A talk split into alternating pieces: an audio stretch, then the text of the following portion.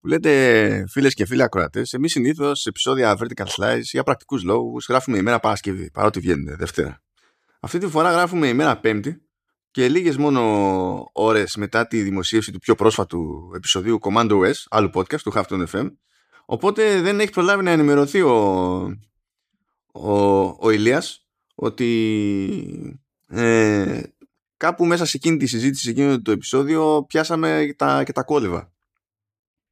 Ε, γεια σας, γεια σας. Καλώς ήρθατε στο Vertical Slice 147. Ελπίζω να είστε όλοι καλά, να είστε όλοι super και να προσέχετε εις διπλούν και εις τριπλούν αυτό το καιρό γιατί το όμικρον φαίνεται ότι δεν αστείευεται γενικότερο ε, και για να μην φάμε κόλληβα όπως λέει και ο Μάνος καλό είναι να έχετε το νου σας. Ε, μάλλον δεν θα σχολιάσω τα κόλληβα. Ε, δεν μπορώ να διανοηθώ γιατί αναφέρθηκαν τα κόλληβα.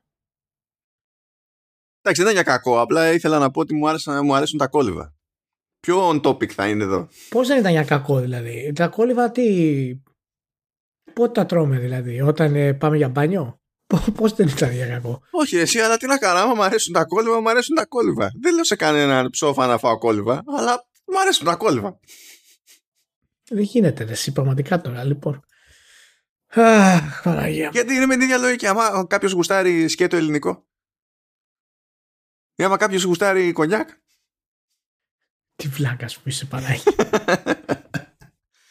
Όμως, όμως, επειδή είμαι, είμαι on topic στην πραγματικότητα, εδώ περισσότερο στο vertical παρά στο command S σε σχέση με τα κόλληβα, ε, δεν προλάβαμε την προηγούμενη φορά επειδή είχαμε ανοίξει άλλα θέματα έτσι πιο ε, τροφαντά ε, δεν προλάβαμε να αναφερθούμε στο, στο χαμό του Μασαγιούκη Εμούρα ο οποίος μας άφησε σε ηλικία 78 ετών στις 6 Δεκεμβρίου αυτού του έτους, δηλαδή του 2021 ο, ο οποίος ε, έκανε τα κουμάντα για πάρα πολλά χρόνια στη, στη Nintendo, στο, στο R&D της Nintendo. Ε, και είναι υπεύθυνος για το σχεδιασμό του NES και του Super NES ή Famicom και Super Famicom ανάλογα τώρα. Γιατί έτσι κι αλλιώς εκεί ήταν λίγο μπλεγμένο γιατί το design του NES άλλαξε για τη δυτική αγορά βάζανε και οι Αμερικανοί χέρια εκεί πέρα και πάει, και πάει λέγοντας. Αλλά ε, είναι μια ε, περίπτωση ατόμου που είναι από άλλη εποχή ρε παιδί μου είναι engineer engineer του στυλ. Ε, είμαι στην Nintendo και ε, πριν, πριν ήμουνα στη Sharp και είχα να κάνω με solar cell batteries και τα λοιπά. Ε, τώρα θέλω να δω τι μπορώ να κάνω με αυτά στην Nintendo. Και έκανε κονέ εκεί με τον Gunpei Yokoi και τα λοιπά και δοκιμάζανε stuff. Αλλά μένα αυτό που μου άρεσε σαν λεπτομέρεια ήταν ότι δεν είπε σε αντίθεση ας πούμε με τους τύπους στη Microsoft που είπανε τώρα πρέπει να βγάλουμε κονσόλα και θα προσπαθήσουμε να πείσουμε την εταιρεία ή στη Sony με τον κουταράκι. Παιδιά, θέλω να βγάλω κονσόλα και δεν ξέρω τι θα γίνει. Δώστε μου μια γωνιά. Ε, εδώ δεν ήταν, δεν ξεκίνησε από engineers ας πούμε ή από managers το, το πράγμα. Καλά, τεχνικός μπορείς να πεις ότι ξεκίνησε από managers. Σίγουρα δεν ξεκίνησε από engineers. Και λέει εδώ πέρα που διάβασα κάτι info ότι μια μέρα πήρε τηλέφωνο λέει ο Χιρόσι Γιαμαούτσι τον Ουεμούρα και του λέει κοίτα θέλω να φτιάξεις ένα μηχάνημα για το σπίτι που να επιτρέπει στον καταναλωτή να παίζει παιχνίδια arcade. Και ο Εμούρα λέει, οκ. Και μετά, NES. Αν και προηγουμένως είχε μπλέξει και με το Color TV, πώς πια λέγονταν αυτό; Color TV Game. Ναι, Color TV Game. Φοβερή ονομασία. Τρελό branding. Ε, ναι, καλά. Προφανώς ε, είναι από τους πιο σημαντικούς engineers που έχουμε στη βιομηχανία και είχαμε ποτέ στη βιομηχανία. Έτσι δεν το συζητάμε αυτό. Ε, πολύ σημαντική προσωπικότητα και είναι δυστυχώς από τα άτομα αυτά που ποτέ δεν πρόκειται να, να τους αφιερωθεί ένα βιβλίο ας πούμε για το πώς έγιναν όλα αυτά τα πράγματα. Είναι, είναι πάντα μέρος του κεφαλαίου φυσικά της ε, Nintendo και ε, του πώς μπήκε στην αγορά των κονσολών. Ε, να πούμε ότι ο, είναι κάποια πραγματάκια που έχουν πολύ ενδιαφέρον με, το, με τον Ουαμούρα και γενικότερα με την όλη διαδικασία. Γιατί ο Γιαμαούτσι ε, υπήρχε η, η φημολογία και οι διάφορες δηλώσεις μέσα από δύο-τρία βιβλία τα οποία έχουν καταρριφθεί πλέον ότι ο, ο Γιαμαούτσι πήρε τηλέφωνο τον, ε, τον Ουεμούρα στην ουσία και του είπε να κάνει μια ομάδα ε, ώστε αρχικά να μπορέσει να, να φτιάξει ένα συγκεκριμένο παιχνίδι γιατί ήθελε να δοκιμαστεί στην όλη διαδικασία. Ε, το οποίο αυτό δεν, δεν ισχύει. Ο, ο Εμούρα δηλαδή έχει απορριφθεί από, την, από πρόσφατες έρευνες που έχουν γίνει και μπορείτε να τις ακούσετε είτε, αγορά, είτε στα podcast The Create Worlds είτε να αγοράσετε το βιβλίο The Create Worlds. Ε, ο, ο Γιαμαούτσι ήθελε να μπει στην αγορά των, των κονσολών, ήταν μέρος δηλαδή του project ε, που είχε στο μυαλό του αρχικά. Δεν, είχε, δεν ήθελε να δοκιμάσει κάτι συγκεκριμένο. Ήθελε πραγματικά να μπει ε, στις ε, κονσόλες και να ξεκινήσει φυσικά μετά ε, από την επιτυχία που είδε με τα arcades και να δημιουργήσει ας πούμε το, τα consoles για το σπίτι. Και το Color TV Game Line που ήταν στην ουσία ήταν κάτι για να πιστεί ο, ε, ο Yamauchi και οι, οι, και οι engineers Nintendo ότι μπορεί να γίνει αυτό το πράγμα. Ε, γι' αυτό έχει, έχει πλάκα γιατί στην ουσία το, ο, ο Yamauchi όταν αποφάσισε και είπε ότι όχι, τα πήγαμε καλά στην Ιαπωνία παραδείγματος χάρη αλλά η Αμερική διαλύθηκε αυτή τη στιγμή ε, τότε ήταν που αποφάσισε πραγματικά και είπε ότι αφού έχουμε κάνει αυτό το βήμα θα πάμε στην Αμερική εξού και το redesign που είπες ε, γιατί φυσικά ε, άλλαξε το πώς μπαίναν τα cartridge γιατί έβαλε, έβαλε τη, τη θύρα μπροστά. Ναι, για να θυμίζει φάση VHS, γιατί τότε ήταν πιο συνηθισμένος ο κόσμος και καλά, λέει, στο concept. Μην ρωτήσεις κανένα τι είναι το VHS, έτσι, δίκτυο έχετε. Μην, μην ανεβάσουμε καμιά πίεση τώρα. Ναι, ή το, ή το VCR. Μπορείτε να το πείτε όπως θέλετε. Στην όλη διαδικασία. Αλλά ήταν το. Γι' αυτό έγινε και bundled με το. Ε, το Zapper. Ήταν. Ο, με το τέτοιο. Ε, Πώς λέγονταν το Light Gun αυτό, αυτό το πράγμα. Λέει, γιατί, γιατί η Αμερική λέει, έχει γουστάρει όπλα. ναι, ε, ε, NES Zapper ήταν η όλη διαδικασία. ε, και φυσικά έκανε το rebranding, ας πούμε, ονόμασε το, ε, το Famicom ως, ως NES.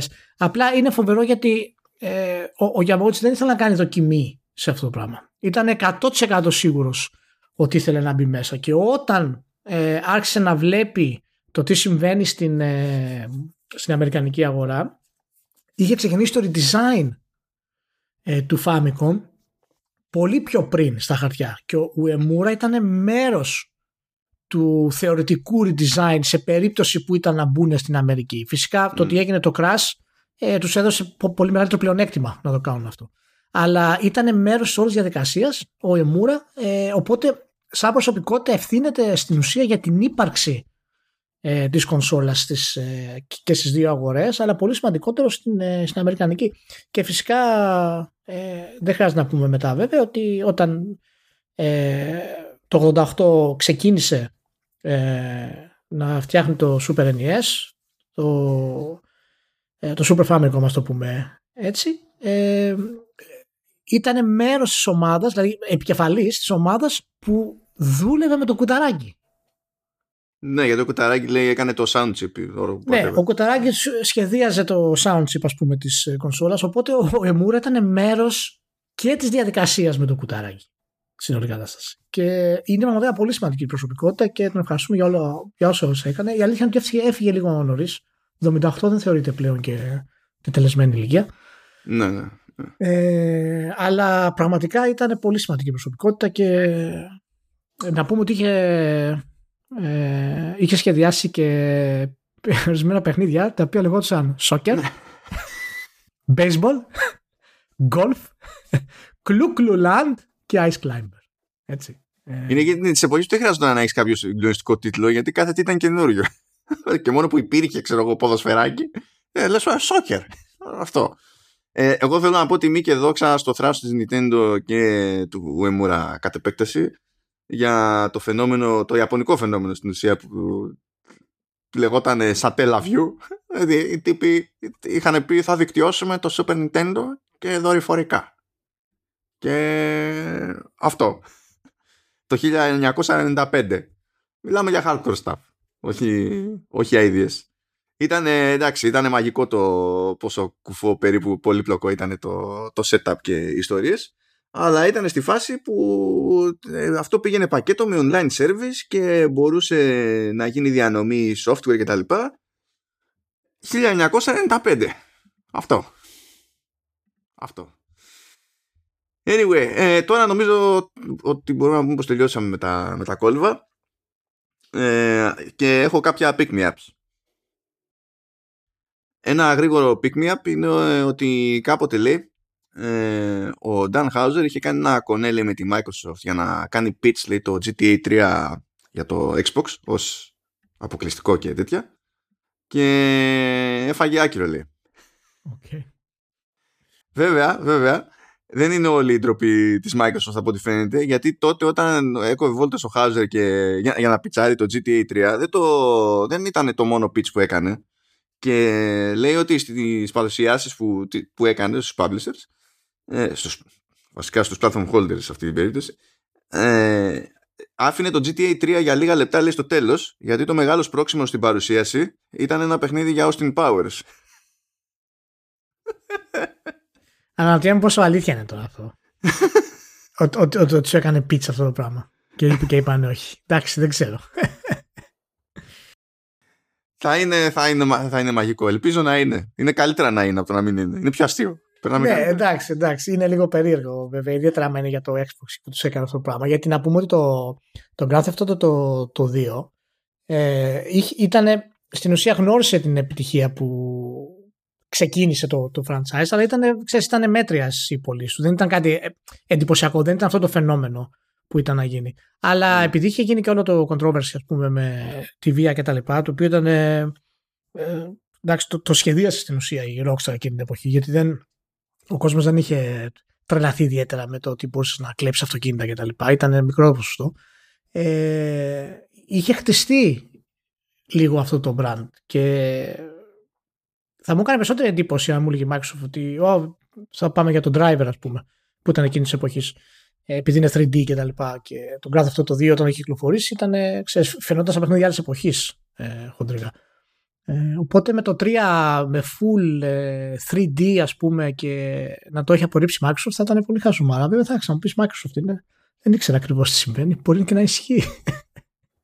Πιο πολύ με τρελαίνει το να έσπροχνε στα αλήθεια και να πίστευε ο Χάουζερ σε παιχνίδι Austin Powers. Αυτό. Ναι. Όλο το υπόλοιπο μπορεί να πω η κακιά η ώρα, ξέρω εγώ. Αλλά ναι. Ε, συνεχίζω με τα pick me ups. Διότι σε ερώτηση προς τον Keanu Reeves αν έχει παίξει Cyberpunk, ο άνθρωπος είπε όχι δεν έχω παίξει. Και αυτό ε, ήταν, ήρθε κατόπιν άλλης ερώτησης που τον ρώτησαν ε, αν γενικά παίζει games. Και λέει όχι δεν παίζω games. Ε, γενικά τα media στάθηκαν στο ότι ε, πω, δεν, παίζει, δεν έχει παίξει Cyberpunk ενώ η CD Projekt έχει δηλώσει, ο Kisinski δηλαδή ότι έστω και λίγο έχει παίξει ξέρω εγώ Cyberpunk και κάτι τέτοια. Ενώ ο Κιάνου λέει ότι απλά το έχω δει να παίζουν ναι. Καλά δεν είναι, μα, δεν, μα δεν είναι gamer ο Κιάνου το ξέρουμε αυτό. Δεν είναι... Ναι, ε, ε, αυτό, αυτό εμένα μου αρέσει περισσότερο. Μου αρέσει περισσότερο από την άποψη ότι δεν είναι gamer δεν τον ενδιαφέρει καθόλου. Καθόλου, καθόλου. Καθόλου και έχει αυτό το ρεύμα που έχει στο, στο group των gamers. Δηλαδή σκέψου τώρα, είναι η φάση με το Cyberpunk, ε, έχει ξαναεμφανιστεί σε games, έτσι, ακόμα και games Matrix, δηλαδή Path of Neo, ξέρω εγώ και τέτοια, έτσι κι αλλιώς, ε, που ακόμα το θεωρώ αδικημένο εκείνο. Δηλαδή που και που έκανε κανένα καλό η Atari, αλλά τέλος πάντων, να μην πούμε. Okay. Ε, ε, ε, και τώρα γίνεται πάλι ντόρος με το, με το tech demo για Unreal Engine, ξέρω εγώ, και είναι μέσα στα πράγματα και εμφανίζεται και μιλάει και κάνει και δείχνει. Και όλο αυτό είναι για ένα είδος δραστηριότητας που τον αφήνει παγερά διάφορα. Μου φαίνεται πολύ χαριτωμένο αυτό. Πολύ χαριτωμένο. Είναι το ανάποδο του Κάβιλ. Καλά, ο Κάβιλ είναι εντάξει. Αυτό είναι, ο Κάβιλ... Απλά, απλά ποιος είναι το φοβερό. Ο, ο, ο Κιάνου είναι ο πιο ζωντανός gaming ήρωας που έχουμε. Είναι δηλαδή αληθινός game. Δηλαδή ο Νίο, ο John Wick ε, είναι, είναι σαν να είναι gaming ήρωες. Γι' αυτό περνάει στην συνείδηση του gamer περισσότερο. Επίσης δεν είναι, το γεγονός ότι είναι βαμπύρ είναι, ε, μετράει επίσης πόντους υπέρ του. Έτσι γιατί δεν μπορεί να είναι, να είναι 55 χρονών. συγγνώμη. δηλαδή, εντάξει, λοιπόν, κάτσε, περίμενε, περίμενε, είπαμε. Εντάξει, δηλαδή, ακόμα και ο Brad Pitt είναι, είναι φαινόμενο, αλλά βλέπεις ότι έχει, έχει γεράσει λίγο στα μάτια ο Brad Pitt. Που είναι και αυτός, ας πούμε, εξωπραγματικό. Αλλά ο, ο Κιάνου ε, δεν, είναι, δεν το δέχομαι αυτό το πράγμα. Δηλαδή είναι εξωφρενικό. Είναι, είναι, είναι γελίο, απαράδεκτος. Απαράδεκτος. Μπορεί επειδή δεν είναι gamer. Δεν Ναι, είναι μπορεί. στην αδρεναλίνη, δεν πιέζεται, ρε παιδί μου. Μπορεί γι' αυτό. Ποιος ξέρει. Απαράδεκτος, απαράδεκτος. Αλλά εντάξει τώρα, ο, ο Κάβιλ είναι. Εντάξει, νο- νομίζω ότι είναι. Δεν, δεν ξέρω αν είναι wet dream ή προσβολή προς τον Uber Nerd. Δεν ξέρω. Δηλαδή είναι φάση δεν μπορείς να είσαι όπως είσαι και να είσαι και τόσο nerd. Δηλαδή δεν ξέρω αν με προσβάλλει ή αν το είναι επιτυχία για την κοινότητα σου. Ε, η, η- η αλήθεια είναι ότι είναι. Μην το συζητήσουμε κι αυτό. Δηλαδή, δηλαδή μην, μην, μην παρεκκλίνουμε πολύ, ας πούμε, γιατί το να βλέπεις τώρα γυναίκες οι οποίες παίζουν games και να βλέπουν και τον Κάβιλ, εντάξει, υπάρχει ένα όριο, ας πούμε. Δηλαδή και εμείς.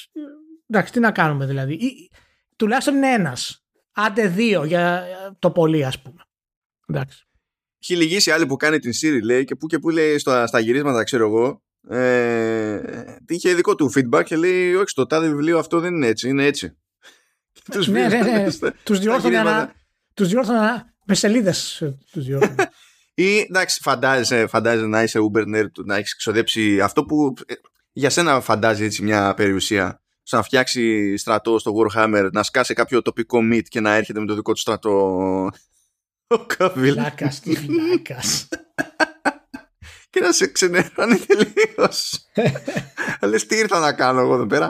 Και κα- εντάξει, δεν μπορεί το άτομο. Έχει πει ότι θα γούστανε να παίξει Mass Effect αν δεν αλλάζανε τα φώτα, λέει, στο, στο αρχικό στα, ε, storyline. Έχει πει ότι θα γούστανε να παίξει σε παραγωγή Warhammer και λες, Κάβελ, σταμάτα, σταμάτα.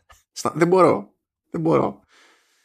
Αχ. Και έχω και άλλο ένα pick me up. Δεν ξέρω, μπορεί να σε σοκάρει βέβαια αυτό. Δεν ξέρω. Μπορεί να Α, και λειτουργήσει να- ως pick me up, μπορεί και να μην. Για πες. Και να πούμε λίγο στα πεταχτά ότι η δεύτερη σεζόν του Witcher είναι σαφώς βελτιωμένη από την πρώτη. Ε, τουλάχιστον οι κριτικοί λένε αυτό γενικότερα. Οπότε αν μη τι άλλο έχουμε κάποιες θετικές εξέλιξεις σε αυτό το πράγμα. Είμαστε πριν, ε, τώρα γράφουμε εμείς μια μέρα πριν το λανσάρισμα της σειράς, παρότι τόσο το επεισόδιο θα βγει αφού θα έχεις κάνει σειρά στο Netflix. Ε, και προβλέπετε θα έχουμε όσον είπα και επεισόδιο showrunners γιατί έτσι κι αλλιώς την πιάσαμε τη σειρά στην πρώτη σεζόν. Ελπίζω τη δεύτερη φορά, της δεύτερης σεζόν να, να μην με παιδέψουν τόσο με τα time jumps. Όχι, Αλλά όχι. Δεν έχει ε, time jumps και τα λοιπά. Ε, ακόμα έχεις κάποια προβλήματα με το exposition. Είναι λίγο πολύ πιο μπλα μπλα από όσο θα έπρεπε. Ε, τα storyline λίγο της Jennifer λέει είναι σαν filler. Αλλά γενικά θέτει τις βάσεις α- αρκετά καλά σε πολλά, ε, σε πολλά θέματα. Και, Α, δούμε. Ναι, τέλος Μακάρι. πάντων. Ναι, θα δούμε. Και σαν περίπου τελευταίο pick me up, ε, η Embracer έκανε μια αγορά. Δεν ξέρω αν. σε- Πάλι; Όχι απλά πάλι. Πήρε την Asmodee που είναι γνωστή για τα επιτραπέζια προς 2,75 δις. Δεν είναι αυτό το κλασικό το πήγαμε εδώ, Α. αγοράσαμε 12 εταιρείες με 300 εκατομμύρια. Ε, και στην ουσία λέει ε, είναι φράγκο με εξαίρεση 350 εκατομμύρια που θα- εκεί θα γίνει ανταλλαγή με τέτοιο ε, με, με μετοχές. Και τώρα εντάξει αυτό δεν θέλει και πολύ φαντασία. Οι τύποι θα θέλουν να σου πούνε ότι έχω μαζέψει τόσα IP από 15 μεριές ε, να κάνουμε πέρα δόθε one to punches με ξέρω εγώ επιτραπέζια και ιστορίες. Ε, η Asmodee έχει έχει εκτόπισμα σε αυτά τα πράγματα και που και που έχει μπλέξει και λίγο με publishing σε κάτι games που συνήθως είναι μεταφορά από tabletop ας πούμε. Ναι. ή περίπου κάτι τέτοιο. Ε, δεν νομίζω ότι το περίμενε κανείς. Ε, εντάξει απλά λέει, λέει και ο, ο, ο, ο Βίγκεφορς εκεί πέρα ο CEO του Embracer Group λέει ότι εντάξει πέρυσι λέει κάναμε 37 acquisitions. Ε, και για το χρόνο που έρχεται ε, κάτι ανάλογο το κόβουμε λέει. Similar amount. εντάξει αυτά Ωραία. όλα, όλα καλά όλα Ωραία. normal όλα ανθυρά Να δούμε τι θα γίνει στο τέλος. Ε, ένα διαλυματάκι έτσι for the feels ε, προμηνών είχε βγει ρεπορτάζ αν θυμάμαι καλά από το, από το IGN που είχε μαζέψει τέλος πάντων παράπονα εντυπώσεις και τα λοιπά είχαν γίνει, είχε γίνει μετά και χαμούλες ε, στο Twitter από developers ε, κατευθείαν το ότι η, η όλη διαδικασία και ο, το, το στυλ της επικοινωνίας που έχει τέλος πάντων για να κουμαντάρει η Sony τι, τις όποιες συνεργασίες έχει με indies και τα λοιπά ότι είναι μαρτύριο. Ε, και τώρα υποτίθεται ότι σύμφωνα και με και με devs αυτή τη φορά ότι η Sony πήρε μπρος και προσπαθεί να, να μαζέψει πράγματα και ότι αρχίζουν ε, λίγο λίγο τα πραγματάκια να είναι κάπως καλύτερα. Τώρα καταλαβαίνετε αυτά είναι ολόκληρες διαδικασίες και, και θέλουν το, το χρόνο τους εκ των πραγμάτων αλλά τέλος πάντων το θετικό της υπόθεσης είναι ότι φαίνεται ότι κάποιος στήχτηκε ρε παιδί μου και είπε κοίταξε να δεις πρέπει να κάνουμε κάτι γι' αυτό. Δεν πάει, δεν πάει έτσι. Θα μας σταυρώσουν. Απλά το λέω έτσι για, το, ναι. Για την ιστορία. Ωραία. Και τώρα αρχίσει να χαλάει η, η διάθεση λίγο-λίγο. Όσοι ήθιστε γιορτινές μέρες. Ε, λοιπόν, ε, έκανε ένα περίπου event η Square Enix ε, για, το, για το Forspoken. Ναι. Και είχε και previews και, και ιστορίες. Και να σου πω αλήθεια, δεν, δεν, δεν προλάβαινα καν να κάτσω να διαβάσω τα previews. Έτσι. Ε, δεν έχω ιδέα τι λέγεται για το ίδιο το παιχνίδι. Αυτό που με έφτασε ε, είναι η γκρίνια για το, ε, για το πώς ενδεχομένως παρουσιάζονται οι μαύροι χαρακτήρες και οι δύο πρωταγωνίστρια. Ε, η Frey που, που είναι μαύρη κτλ. Ε, έπεσε εντάξει, αναμενόμενα η χειρότερη γκρίνια ήταν από κοτάκου, πέφτω από τα σύννεφα. Ε, αλλά γενικά έπαιξε και μια συζήτηση στην οποία τέλος πάντων ήταν ένας χορός αυτός, στον οποίο χώθηκαν και μερικοί devs από εδώ και από εκεί, χωρίς βέβαια να είναι ότι αυτοί συμμετέχουν στο παιχνίδι ή έχουν παίξει το παιχνίδι κτλ. Ήταν πιο θεωρητική η συζήτηση. Και τώρα να πω εγώ την αλήθεια μου, πραγματικά δεν ξέρω, δεν έχω δεδομένα έτσι. Ε, μπορεί να έχουν κάνει παρόλα στη Square Enix αυτή την, την υπόθεση. Αλλά καθόμουν και διάβαζα το, το πώς στοιχειοθετούν οι, οι, οι δημοσιογράφοι που διαμαρτύρονται τα παράπονά τους ας πούμε ε, και μου δίνουν την εντύπωση πως ούτε αυτοί έχουν αρκετή πληροφορία από το μέρος του παιχνιδιού που είδανε αλλά γκρινιάζουν προκαταβολικά Μπορεί να πέσουν μέσα, μπορεί να μην πέσουν μέσα. Γιατί το λέω αυτό το προκαταβολικά. Διότι λέει στην παρουσίαση λέει κανένας από αυτούς που παρουσίαζαν το παιχνίδι δεν ήταν μαύρος. Ε, ή όταν ρωτήσαμε τη, την ομάδα ε, αν υπάρχει στους writers τέλος πάντων ε, κάποιος μαύρος και συγκεκριμένα μαύρη γυναίκα ε, η Square Enix ε, απάντησε γενικόλογα λέγοντας ότι συνεργάστηκε στενά με αριθμό λέει από συμβούλους από, με υπόβαθρο BIPOC. BIPOC ε, αν θυμάμαι καλά είναι Black Indigenous and People of Color. Μην, μην, μην, μην το πιάσουμε τώρα αυτό. OK. okay. ε, πώς φτάνουμε κάπως έτσι. Ε, και εκεί που σκαλώσανε περισσότερο είναι που λέει ότι ένας από τους λευκούς developers περιέγραψε λέει τη, την Παλίνσκα που είναι χαρακτήρας έτσι, ε, λέγοντας ότι ε, έχει a very hip hoppy kind of walk ε, η, η Frey μάλλον όχι Παλίνσκα ε, και δεν ξέρω Άντε ένα πιο συγκεκριμένο ενδεχομένω σχόλιο που, από το κοτάκο που λέει ότι το backstory λέει είναι, φαίνεται να είναι a tired amalgamation of black stereotypes which describe her as being very angry, her having fallen through cracks of society and being on the verge of prison. Τώρα δεν ξέρω τι να πω για τον Colbert που το έγραψε αυτό, αλλά άμα θυμηθούμε όλα τα JRPGs τα οποία όλοι έχουν είναι, ε, είναι 25 χρονών αλλά στην πραγματικότητα είναι 15 και πάσουν από αμνησία ε, και είναι όλοι very angry και παρεξηγημένοι. Δεν ξέρω τι... Δεν ξέρω, μου κάνει λίγο περίεργα το, το ρεπορτάζ αυτό. Ακόμα και αν αποδειχθεί ότι έχουν δίκιο ρε παιδί μου. Ε, καταρχάς να... Είναι λίγο περίεργο το πώς θα το πλησιάσουμε τώρα γιατί δεν ξέρουμε πολλά πράγματα για το παιχνίδι. Να πω όμως βέβαια το παιχνίδι δείχνει απόλυτα βαρετό. Ε, ο μεν χαρακτήρας δείχνει απίστευτα, απίστευτα βαρετή Ε, το γράψιμο της είναι τελείως ε, δεν έχει κανένα βάθος ε, ιδιαίτερο ε, στο χαρακτήρα αλλά ε, το background της που ξεκινάει το παιχνίδι από launch trailer και τα λοιπά τη δείχνουν όντως να είναι disenfranchised black person. Ε, δηλαδή τα κλασικά. Είναι, έχει νεύρα, ε, δεν έχει στον ήλιο μοίρα, ε, το οποίο, οκ, είναι μέρος ας πούμε του background και αυτό είναι κάτι το οποίο και εμένα ας πούμε όταν επαναλαμβάνεται πάρα πολύ ε, με ενοχλεί. Δεν με ενοχλεί εάν το δούμε και έχει τέτοιο background κάποιος χαρακτήρας και αντικατοπτρίζεται στο βάθος με το οποίο εξελίσσεται η πλοκή μετά.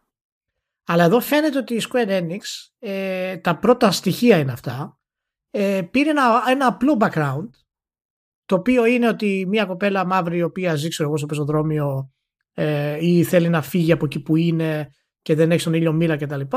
Μεταφέρεται ας πούμε σε ένα μυθικό κόσμο και αυτό ε, εάν επειδή ακριβώς μέσα οι διάλογοι που έχουν παρουσιαστεί, ο τρόπος που γίνονται οι συνομιλίες και μάλιστα υπήρχε πάρα πολύ βρίσιμο στα προηγούμενα τρέλερ το οποίο το έχουν μειώσει αυτή τη στιγμή. Ε, και δεν έχει κάποιο ιδιαίτερο βάθος. Εμένα αυτό με ενοχλεί θα με ενοχλήσει αυτό γιατί φαίνεται ότι είναι by the book επιλογή ε, της Square Enix για να βάλει κάποιο χαρακτήρα ε, ο οποίος είναι ξέρω εγώ από το background ας πούμε BIPOC που λέμε. Απ' την άλλη, εάν αυτό, όντως... έχει το, αυτό έχει να κάνει με το, με το γράψιμο. Δεν, δεν θα είναι καλό ναι, το γράψιμο. Δηλαδή... Ναι, ναι, ναι, απλά ξέρεις, το να επιλέξεις κάτι τέτοιο χωρίς να το ε, αναλύσεις ουσιαστικά και να, να το επεκτείνεις ε, κάνει την επιλογή σου αρκετά ρηχή. Το οποίο μπορεί να συμβεί, δεν είναι τρελό, okay, απλά επειδή συμβαίνει πολύ συχνά, ε, λογικό είναι κάποιοι να, να έχουν ενοχληθεί από αυτό το πράγμα. Επίσης, μου αρέσει που λέει ότι η Square Enix ε, δούλεψε πολύ κοντά ας πούμε, με συμβούλους λέει, από background SpyPoc. Okay. Γιατί το αναφέρεις αυτό καν εφόσον δεν έχεις κανέναν να παρουσιάσει το παιχνίδι που βασίζεται πάνω σε αυτό; Ε, γιατί ήταν απάντηση σε ερώτηση. Τι θα έλεγε, δεν σου απαντάω. Ακριβώς. Ναι. Οπότε ε, μπορείς να απαντήσεις με έναν τρόπο ο οποίος να μην μας δηλώνεις ότι έκανε σοβαρή έρευνα, αλλά το χαρακτήρα σου μέσα είναι, είναι ρηχός. Δηλαδή, μίλα, κάνε μια δήλωση η οποία σημαίνει ότι ναι, προσπαθήσαμε να δώσουμε κάποιο background, δεν θέλουμε όμως να εμβαθύνουμε πάρα πολύ. Πες κάτι τέτοιο. Αλλά όταν λες ότι work closely with a number of consultants from BIPOC backgrounds, εγώ περιμένω να το δω αυτό ως ένα μήνυμα που θα μου δώσει το παιχνίδι. Δηλαδή ότι υπάρχει λόγος που το επέλεξες αυτό. Αυτό το background. Και εντάξει προφανώς δεν είναι απαραίτητο να υπάρχει κάποιος ε, black consultant για να κάνει την παρουσίαση του παιχνιδιού. Ε, αλλά εάν η ίδια εταιρεία το δηλώνει έτσι, εγώ θα περίμενα να, όντως δηλαδή να, έχει, να, να πάρει κάποια θέση για αυτό το πράγμα. Απ' την άλλη, ε, δεν ξέρουμε. Είναι, είναι preview event για κάτι που είναι, είναι με, με story. Δηλαδή... Δεν, δεν ξέρουμε ακριβώς το πού θα, θα πάει αυτό και τι σημαίνει αυτό. Ας πούμε. Το, το πόσο θα εξελιχθεί αυτό το πράγμα. Αλλά ξέροντας τώρα τη Square Enix δεν πρόκειται να ασχοληθεί ιδιαίτερα με τέτοια θέματα. Ε, ή να τα αναλύσει ιδιαίτερα αυτά τα πράγματα. Είναι σαν Ubisoft στην ουσία. Ό, όταν θα γίνει αυτό το πράγμα και θα είναι ξέρω εγώ μάπα πες, το γράψιμο τη, της Square Enix το οποίο δεν θα είναι καν πρωτότυπο ε, φαινόμενο ε, ε, τότε θα γίνει ο χαμός, επειδή δεν θα είναι ότι η Square Enix έχει πρόβλημα με, με το γράψιμο αυτό και το έχουμε ξαναδεί να έχει πρόβλημα και δεν την παλεύει να κάνει πράγματα. Ε, το πρόβλημα θα είναι ότι ξέρεις είναι, λες ότι ε, έγινε κάποια ξέρω, συγκεκριμένη επίθεση προς, του, ναι. προς την κοινότητα των μαύρων και δεν ξέρω και εγώ τι τα αυτά, αυτά με βιδώνουν ε, υπάρχει ξέρω εγώ του Κοτάκου ο Κολμπέρ το οποίος είπε ότι το backstory ας πούμε της Φρέιας είναι ξέρεις, ένα κουραστικό συνοθήλευμα ας πούμε από ε, black stereotypes. Μαύρα στερεότυπα. Ωραία, μπορεί να είναι. Είναι πράγματα όμως που συμβαίνουν εκεί έξω. Γιατί και όταν θα διαμαρτυρηθούν οι, θα διαμαρτυρηθεί η μαύρη κοινότητα, θα εκφράσει τα παράπονά της γιατί, για ό,τι ζητήματα έχει στην Αμερικανική κοινωνία, είναι μέρος τους αυτά. Προφανώς υπάρχει ηλίθιος τρόπος να τα χρησιμοποιήσεις. Ναι, αλλά δεν μπορείς να τα χρησιμοποιήσεις αυτάρεση μόνο ε, τόσο μονόπλευρα. Δηλαδή, ναι, είναι μόνο όμως, δεν το ξέρω. Αυτό είναι. Όχι, ε, είναι με την έννοια ότι εάν όντως τα video games οι χαρακτήρες, οι μαύροι αντικατοπτρίζονται έτσι, που η αλήθεια είναι δεν έχουν πολλούς μαύρους χαρακτήρες πρωταγωνιστέ στα video games ούτως ή άλλως. Έτσι, Εδώ εντάξει, τότε το Σαν Ανδρέα είναι μάπα. Ε. Εγώ αναρωτιέμαι, ε, εγώ αναρωτιέμαι γιατί η εταιρεία να φτιάξει ένα background το οποίο η πρωταγωνίστρια είναι very angry, having fallen through the cracks of society and being on the verge of prison. Για ποιο λόγο μια εταιρεία να επιλέξει τέτοιο background σήμερα; Εγώ αυτό δεν καταλαβαίνω. Για να το επιλέξεις, γιατί προφανώς για να επιλέξεις ένα τέτοιο background θα έρθεις αντιμέτωπη με όλους τους ε, φωνακλάδε, ας πούμε. Έτσι. Κάποιοι μπορεί να έχουν δίκιο, κάποιοι μπορεί, μπορεί να έχουν άδικο. Okay. Αλλά για να το επιλέξεις, πάει να πει ότι θες να πεις κάτι για αυτό το background. Αλλιώς κάτι είναι ένα κορίτσι το οποίο βαριέται πάρα πολύ, ας πούμε, στο σχολείο και ζωγραφίζει κόσμους και τα λοιπά. Και... Τότε θα ήταν anime trope, σε παρακαλώ. Και, ε, και μεταφέρεται. Ε, γιατί δεν το κάνουν αυτό, γιατί επιλέγουν κάποιον, κάποια η οποία έχει αυτά τα μαύρα στερεότυπα; Εγώ αυτό δεν καταλαβαίνω. Και αυτός, Μα πώς θα το καταλάβουμε χωρίς να παίξουμε το παιχνίδι; Ε, αυτό, αυτό σου λέω για μια εταιρεία σαν τη Square Enix, ε, σίγουρα φαίνεται ότι αυτό είναι, είναι επιλογή marketing. Ότι πρέπει να κάνουμε αυτό γιατί είναι το πιο ας πούμε κοντινό που μπορεί να έχουν οι μαύροι ας πούμε, οι νέοι ας πούμε, σήμερα στην εποχή σε κάποιες περιοχές. Δηλαδή είναι, είναι τελείως τρελό και απ' την άλλη μπορεί να είναι εταιρεία και να είπε ότι εντάξει αυτό είναι ένα background ωραίο fun, ακούγεται, οκ. Okay. Αλλά το να είναι πολύ νευριασμένοι, το να μην έχεις στον ήλιο μοίρα και να, να είναι οριακά έξω από τη φυλακή.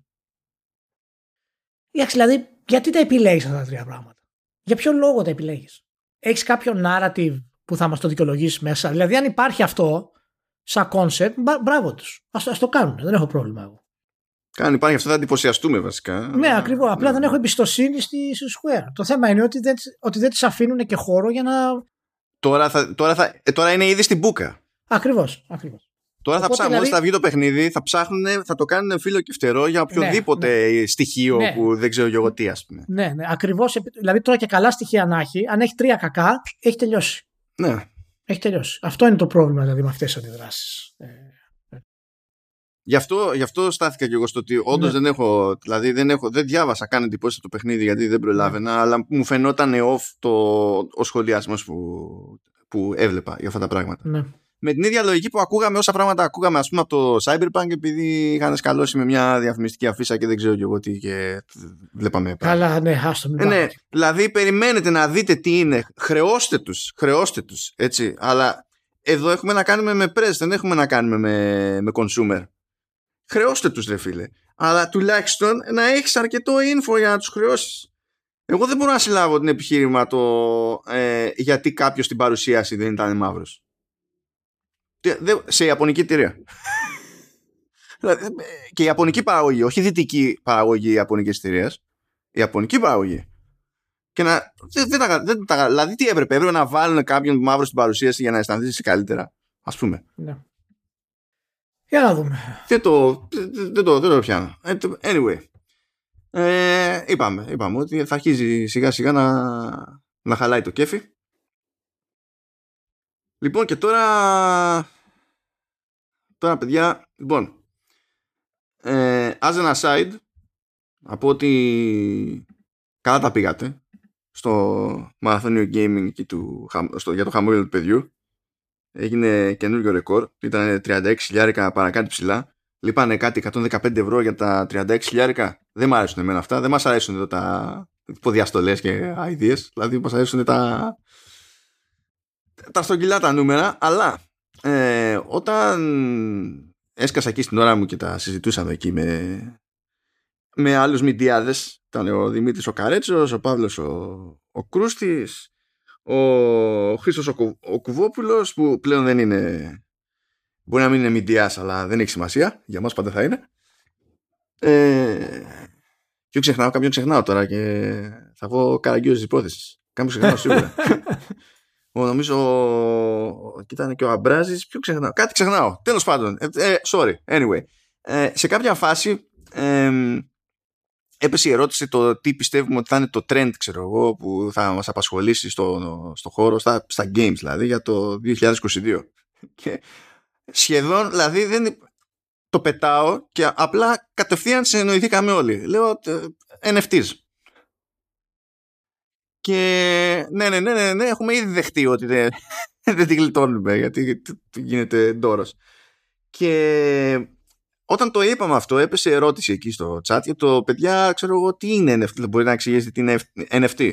Το οποίο είναι λογικό, διότι αυτή τη στιγμή όσο έχουν τα πράγματα, τα NFT μάλλον απασχολούν περισσότερο τις εταιρείες και, και τα media ε, παρά τους gamers. Ε, δεν έχει αγγίξει ακόμη η όλη φάση τους gamers αρκετά. Αλλά είναι αναπόφευκτο. Δηλαδή δεν τη γλιτώνετε και να μην θέλετε να ασχοληθείτε, θα έρθουν να σας βρουν τα NFT. Τώρα το αν θα κάνετε κάτι εσείς με NFT είναι άλλο καπέλο. Αλλά ότι θα τα αισθανθείτε να σας πλησιάσουν, θα αισθανθείτε να σας πλησιάσουν. Και έτυχε στις μέρες που πέρασαν, από τότε δηλαδή που έγινε εκείνο το stream μέχρι τώρα, να έχουμε σχετικές εξελίξεις, ανακοινώσεις και τα λοιπά από παντού σχεδόν. Από παντού. Ε, από πού θες να το πιάσω Ηλία από ποια μπάντα; Γιατί έχουμε εδώ πέρα έχουμε Stalker 2 ε, έχουμε Peter Molyneux αλλά και Will Wright και έχουμε και Yubi. Λέω ότι Yubi να την αφήσουμε τελευταία γιατί θα βολέψει να κάνουμε μετάβαση στα, στα μετέπειτα. Αλλά από, πού, από ποια μπάντα θες να, να, το, να το πιάσω; Ε, νομίζω μπορούμε να ξεκινήσουμε με μια πολύ απλή περιγραφή του τι είναι τα NFTs και το, το blockchain ας πούμε γενικότερα ε, σαν concept. Εντάξει, το blockchain παιδιά είναι ένα τευτέρι. Αυτό είναι. Ε, είναι ένα ψηφιακό τευτέρι στο οποίο καταγράφονται οι συναλλαγές με τρόπο ανώνυμο και κρυπτογραφημένο και γι' αυτό αν έχετε ακούσει ότι το blockchain έχει ενδεχομένως ένα θέμα οδηγεί σε μεγάλη κατανάλωση ενέργειας και δεν είναι ότι καλύτερο για το περιβάλλον είναι επειδή λόγω κρυπτογράφησης ε, καταναλώνεται πολύ ενέργεια για να γίνει μια συναλλαγή ας πούμε. Ε, κάπως έτσι πηγαίνει. Τώρα το με ποιο τρόπο θα χρησιμοποιηθεί το blockchain για τι είδους συναλλαγές, δηλαδή δεν είναι ανάγκη να είναι μόνο για το ξέρω εγώ, χρήματα ή ό,τι να είναι, μπορεί να είναι για χίλια πράγματα.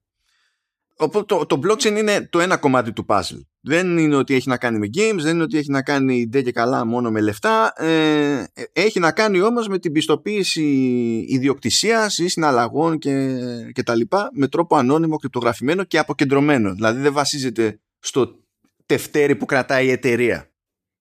Το blockchain είναι κάτι πέραν της εταιρείας. Είναι κάτι στο οποίο πηγαίνει και κουμπώνει αυτό που θα κάνει η α, η β, η γ εταιρεία είναι στην ουσία ένα τευτέρι το οποίο λειτουργεί από μόνο του. Δεν, δεν υπάρχει κάποιος έλεγχος από κάποια μεγάλη εταιρεία επάνω του. Και κρατάει στην ουσία τα, τα ψηφιακά δεδομένα που ε, συναλλάσσει το κάθε χρήστης.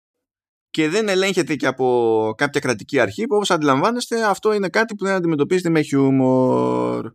Ε, γιατί είναι, ε, ε, έρχεται ε, ειδικά δηλαδή τα κρυπτονομίσματα και τέτοια έρχονται να αντικαταστήσουν ε, στην παράνομη δραστηριότητα το ρόλο των μετρητών καθώς τα μετρητά περιορίζονται και οι περισσότερες συναλλαγές γίνονται ηλεκτρονικά. Τώρα από εκεί και πέρα υπάρχουν τα NFTs. Τα NFTs είναι τα non-fungible tokens. Στην ουσία είναι ένα σύστημα με το οποίο ε, μπορεί να αποδειχθεί ιδιοκτησία σε ένα digital item και μπορεί να περιοριστεί η διανομή ενός digital item. Μπορεί κάτι δηλαδή να είναι, να είναι μοναδικό να υπάρχει σε ένα αντίτυπο και να φαίνεται με τη βοήθεια του blockchain ότι αυτό ανήκει στον τάδε. Και αν αυτός το πουλήσει, να μεταφερθεί η ιδιοκτησία κτλ. Και, και να είναι ξεκάθαρο ότι αυτό είναι του τάδε και μόνο του τάδε και πληρώθηκε τόσο. Πάνω σε αυτό το σύστημα μπορεί να γίνουν διάφορα πράγματα του στυλ έστω εγώ ε, ότι πουλάω ένα σχέδιο λέμε τώρα στο, στον Ηλία και μου δίνει χι λεφτά το πουλάω, το κάνω NFT, το πουλάω σε NFT και μου δίνει χι λεφτά.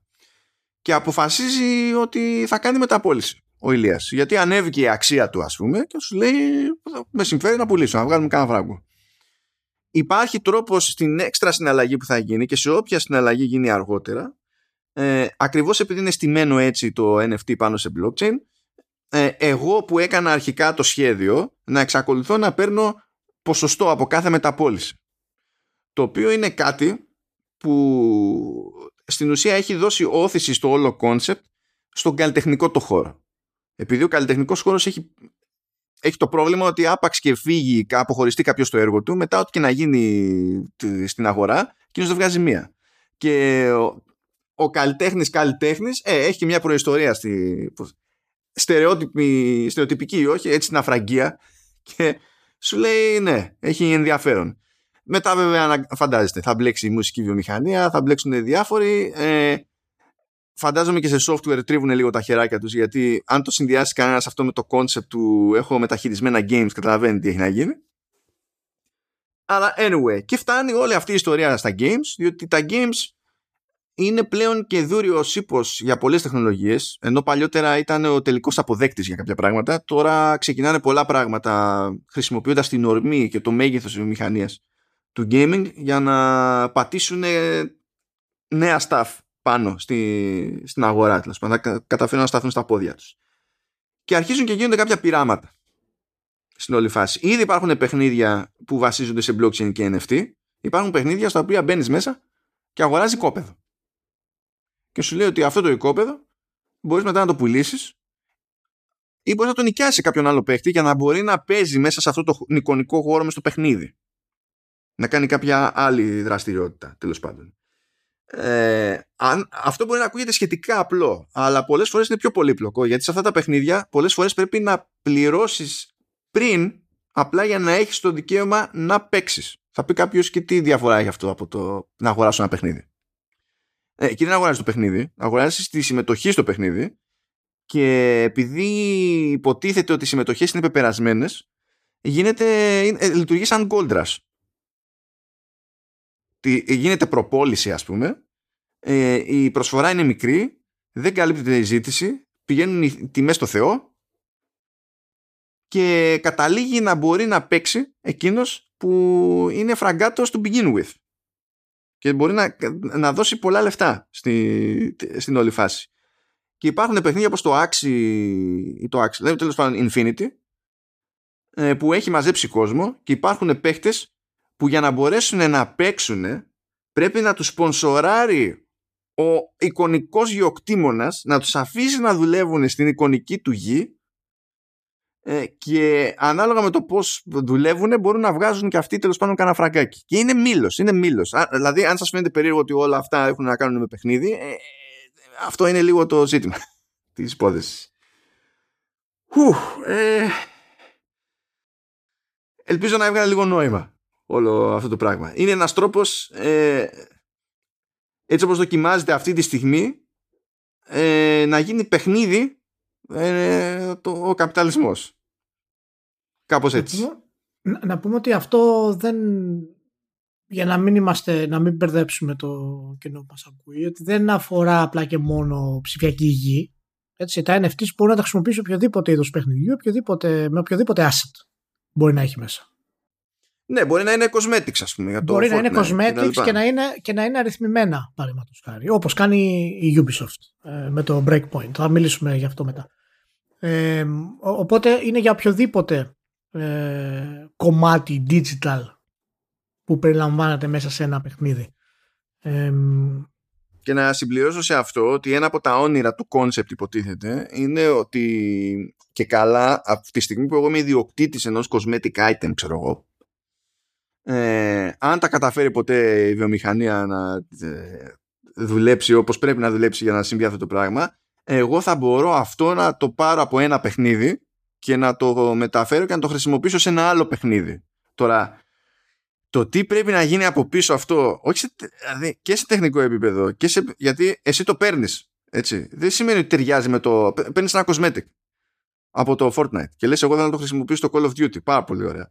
Το να αποδείξεις το Call of Duty ότι σου ανοίγει το cosmetic είναι το εύκολο. Το να πεις το βλέπω αυτό το cosmetic σε ένα παιχνίδι με τελείως άλλο artwork θέλει να δουλέψεις κάποιος άλλος από πίσω πέραν της συμφωνίας πρέπει να γίνει ανάμεσα σε Epic και, και Activision Blizzard, ας πούμε, σε κάτι, σε κάτι τέτοιο. Mm. Δεν είναι γυρίσαμε ένα διακόπτη και εντάξει, εφόσον φαίνεται ότι είναι δικό μου κομπλέ και το πηγαίνω που θέλω.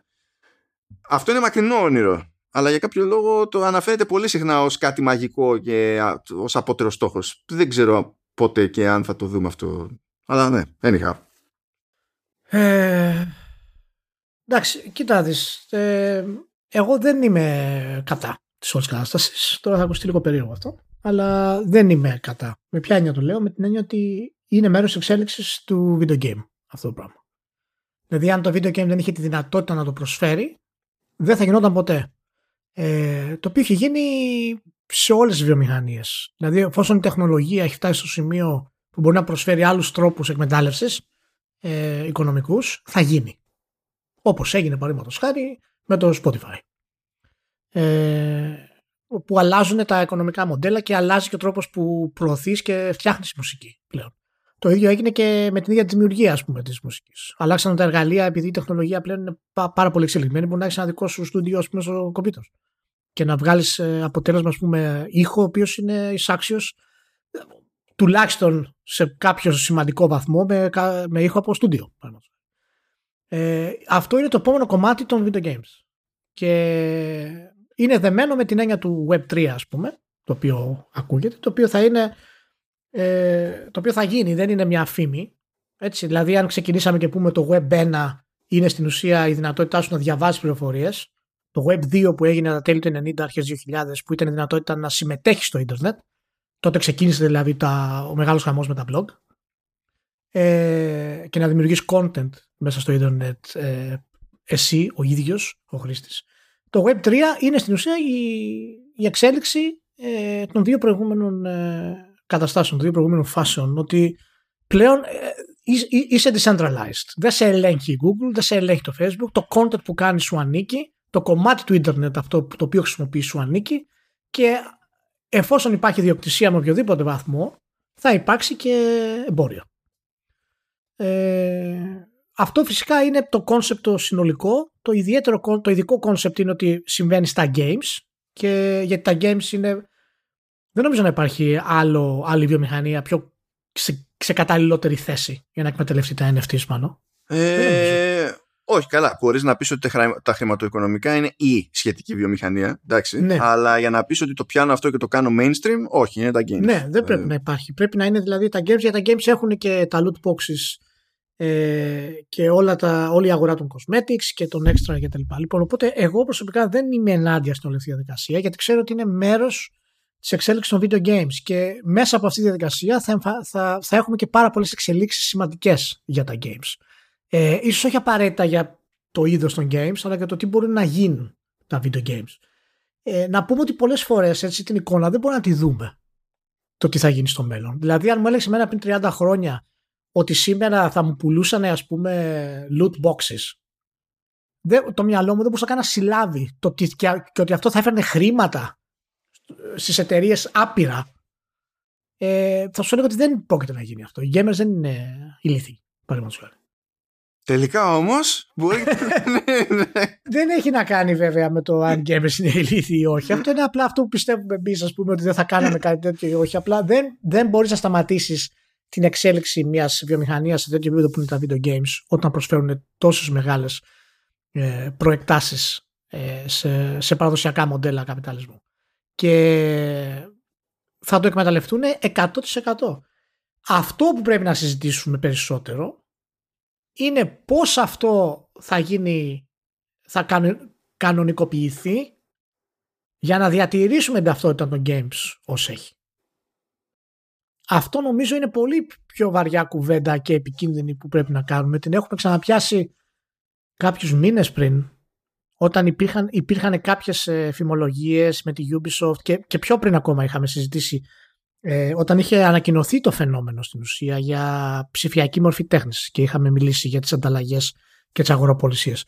Τώρα ξαφνικά φαίνεται τους τελευταίους δύο μήνες, ιδιαίτερα με την ανακοίνωση του νέου παιχνιδιού του Μολυνιού, ε, ότι οι εταιρείες από πίσω δουλεύουν πολύ περισσότερο καιρό από την πρώτη ανακοίνωση ως φαινόμενο, ως φαινόμενο του, του NFT οπότε νομίζω ότι αυτό είναι το κομμάτι που πρέπει να σταθούμε περισσότερο ε, γιατί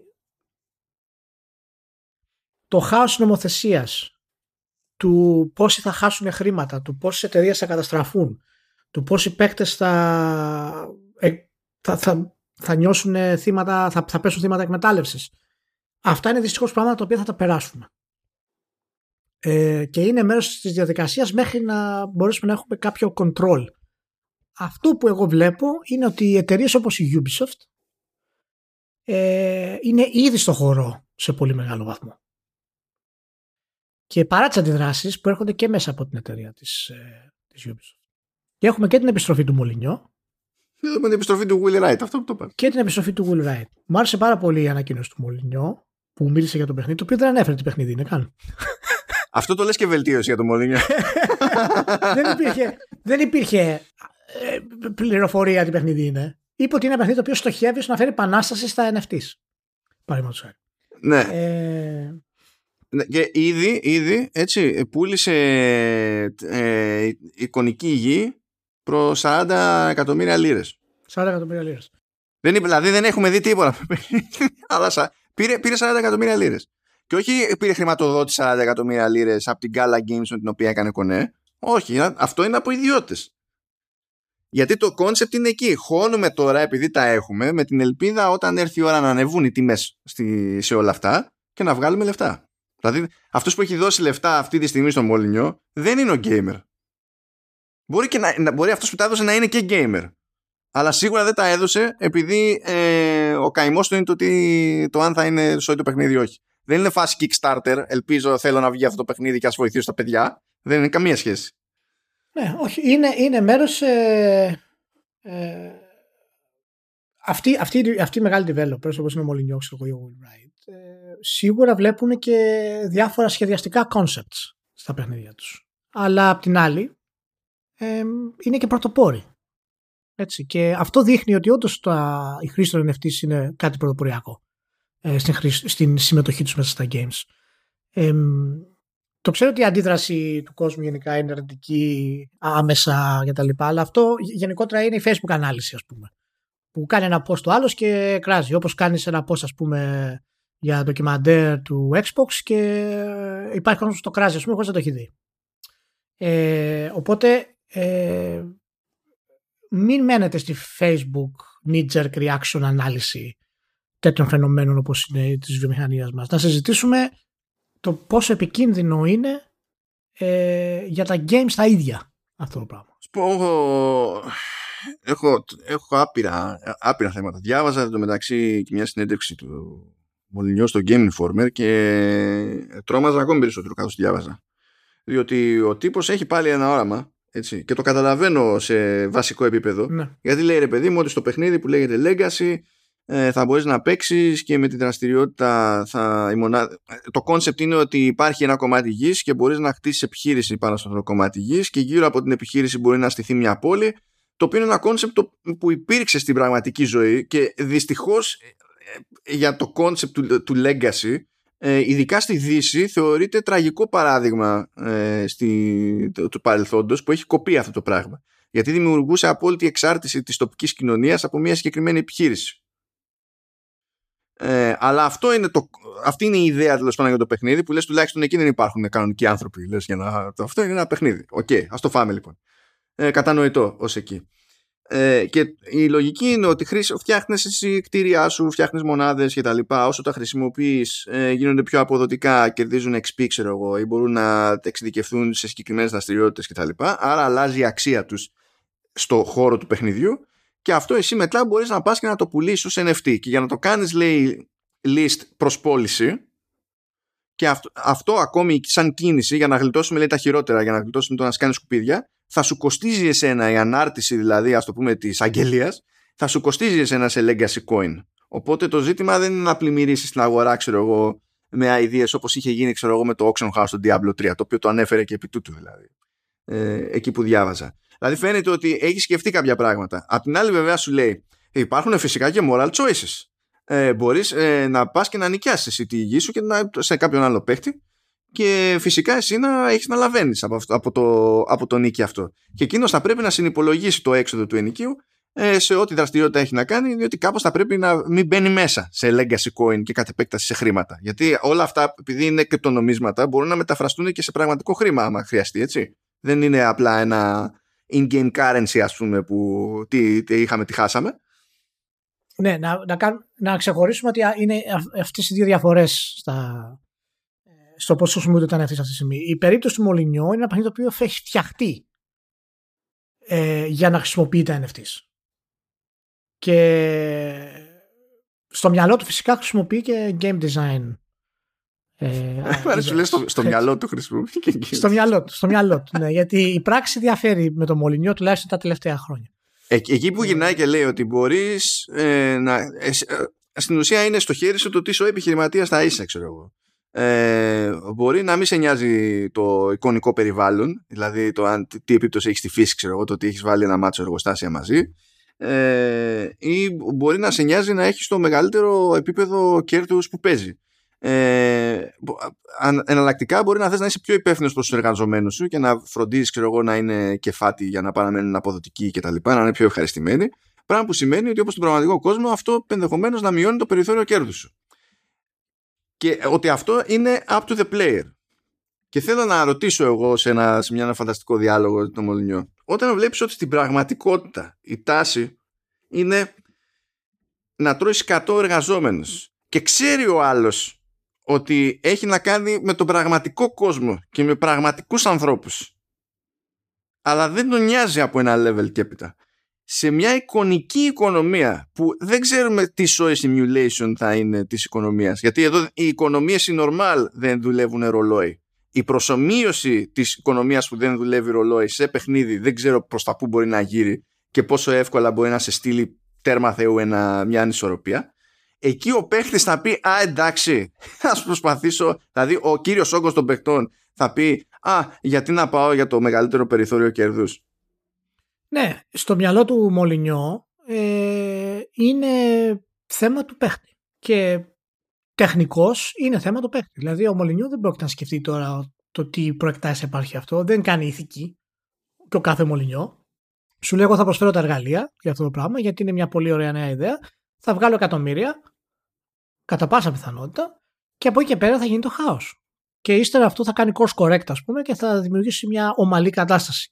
Βέβαια, έτσι, υπάρχει το εξής σε αυτό το πράγμα και αυτό που είπες για τους εργαζομένους είναι πολύ σημαντικό γιατί τα NFTs και οι, τα παιχνίδια τα οποία βασίζονται στο σχεδιασμό, θα βασιστούν στο σχεδιασμό των NFTs, υπάρχει το εξής πρόβλημα.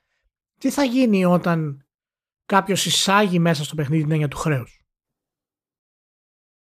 Και τι θα γίνει όταν αυτό το χρέος. Ή έχουμε προσωμείωση ηλία ή δεν έχουμε; Ακριβώς. Τι θα γίνει όταν αυτό το, όταν αυτό το χρέος θα είναι και αληθινό χρέος. Γιατί τα NFTs έχουν την αξία επειδή έχουν, αντικατοπτρίζουν πραγματική αξία. Χρηματοοικονομική αξία. Άρα, εάν κάποιος εισάγει το χρέος, το σχεδιασμό του χρέους μέσα στο παιχνίδι, ε, το χρέος θα μπορεί να το μεταφέρει και στην πραγματικότητα. Και σε χρηματοοικονομική ε, δυσκολία για τον οποιοδήποτε παίχτη μέσα. Και αυτό ανοίγει τις πόρτες για μια πολύ περίεργη ανώμαλη και σκοτεινή ας πούμε πλευρά των video games όπου μπορεί κάποιος να παίζει για να ξεχρεώνει αυτά που έχει ήδη αποκτήσει χρεώνοντας τον εαυτό του.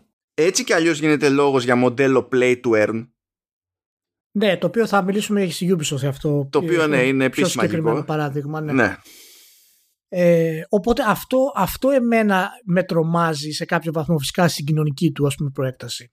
Στη σχεδιαστική πρόταση για το games, τα παιχνίδια τα οποία φτιάχνονται ως βασιζόμενα σε NFTs δεν με ενοχλούν καθόλου. Είναι ένα νέο μέρος αγοράς και κάποιος μπορεί να το πει ανήθικο, κάποιος μπορεί να το πει άθλιο, κάποιος μπορεί να το πει επικερδές. Ναι, σίγουρα. Οκ. Okay.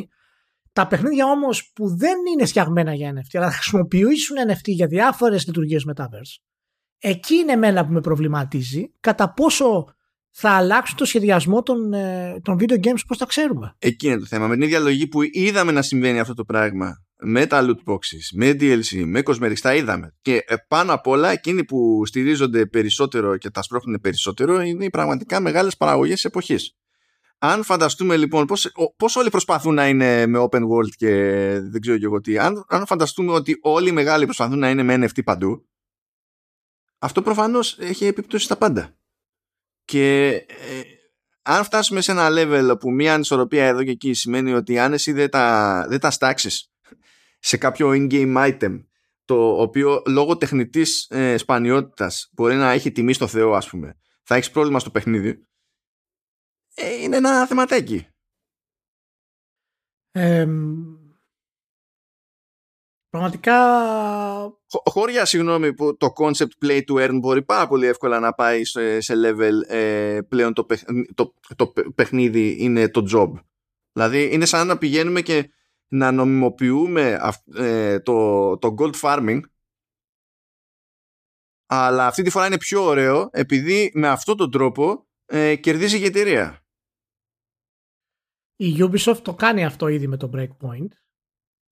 Ε, δίνει δυνατότητα στους παίκτες να αγοράσουν NFTs εφόσον παίξουν κάποιες ώρες. νομίζω μετά τις πρώτες δύο ώρες ε, είναι κάποια, έχει ένα, ένα κράνος λέει που στο δίνει τσάμπα άμα παίξεις τουλάχιστον 600 ώρες breakpoint Μπράβο. και λέω παιδιά, Μπράβο. παιδιά αυτό τώρα δεν είναι κίνητρο σοβαρό αυτό πηγαίνετε και βαράτε το κουμπί αυτό είναι που έχει πρόβλημα Στο- δηλαδή, Ακριβώς. μα, μα, μα έτσι είναι, έτσι είναι. Μα, ναι. Μην περιμένεις κάτι διαφορετικό. Ναι. Έτσι είναι.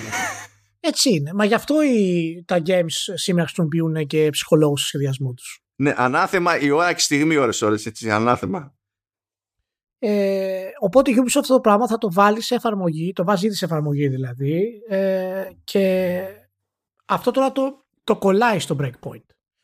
Αλλά πρόσεξε, η έννοια του play to earn εν τέλει θα είναι ένα από τα πράγματα που θα δημιουργηθούν στη βιομηχανία. ε, σίγουρα αυτό δεν το γλιτώνουμε Θα έχουμε εργαζόμενους οι οποίοι ζουν παίζοντας το video game. Μα συμβαίνει ήδη, συμβαίνει ήδη. Απλά δε- δε- ε, δεν συμβαίνει με τρόπο που να είναι επικερδής ε, στη- ε, για τον developer. Αυτό, Ναι. αυτό. Ε, οπότε πιστεύω ότι εν τέλει αυτό αν γίνει θα είναι ένα πολύ, μια πολύ μεγάλη αλλαγή στην οικονομία γενικότερα.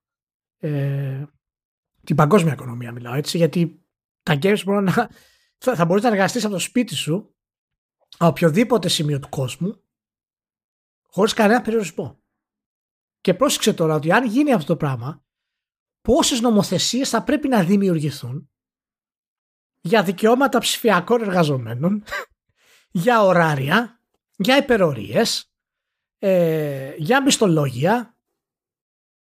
Είναι τρομακτικό. Ε, έχει την καλή του πλευρά ότι θα δημιουργηθούν νέες θέσεις εργασίας. αλλά, αλλά είναι τρομακτικό του μέχρι να γίνει αυτό το πράγμα του πόσα χρόνια ε, θα περάσουν, το τι εκμετάλλευση θα έχουμε ε, και πόσες ζωές πιθανώς θα καταστραφούν. Για να μην πω φυσικά και developers, έτσι. Και άμα ξεκινήσουμε και επαρκώς στραβά, στην ουσία θα δηλητηριαστεί και το concept. Περισσότερο από ότι δηλητηριάστηκε με το horse armor και με τα loot boxes.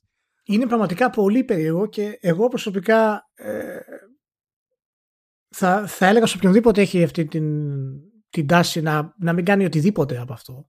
Να, να, να, μην- να μην ασχοληθεί καθόλου μέχρι να υπάρχει κάποια έτσι, πιο σοβαρή ας πούμε, προσέγγιση στην όλη διαδικασία. Γιατί τώρα αυτά είναι σχεδιασμένα για ένα και μόνο πράγμα. Να εκμεταλλευτούν τη ψυχολογική αδυναμία του χρήστη.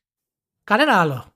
Είναι δηλαδή στοχεύουν σε αυτό το πράγμα. Θες να το πεις ε, OCD, θες να το πεις ότι completionist, ε, obsessionism, όπως θέλεις μπορεί να το πεις.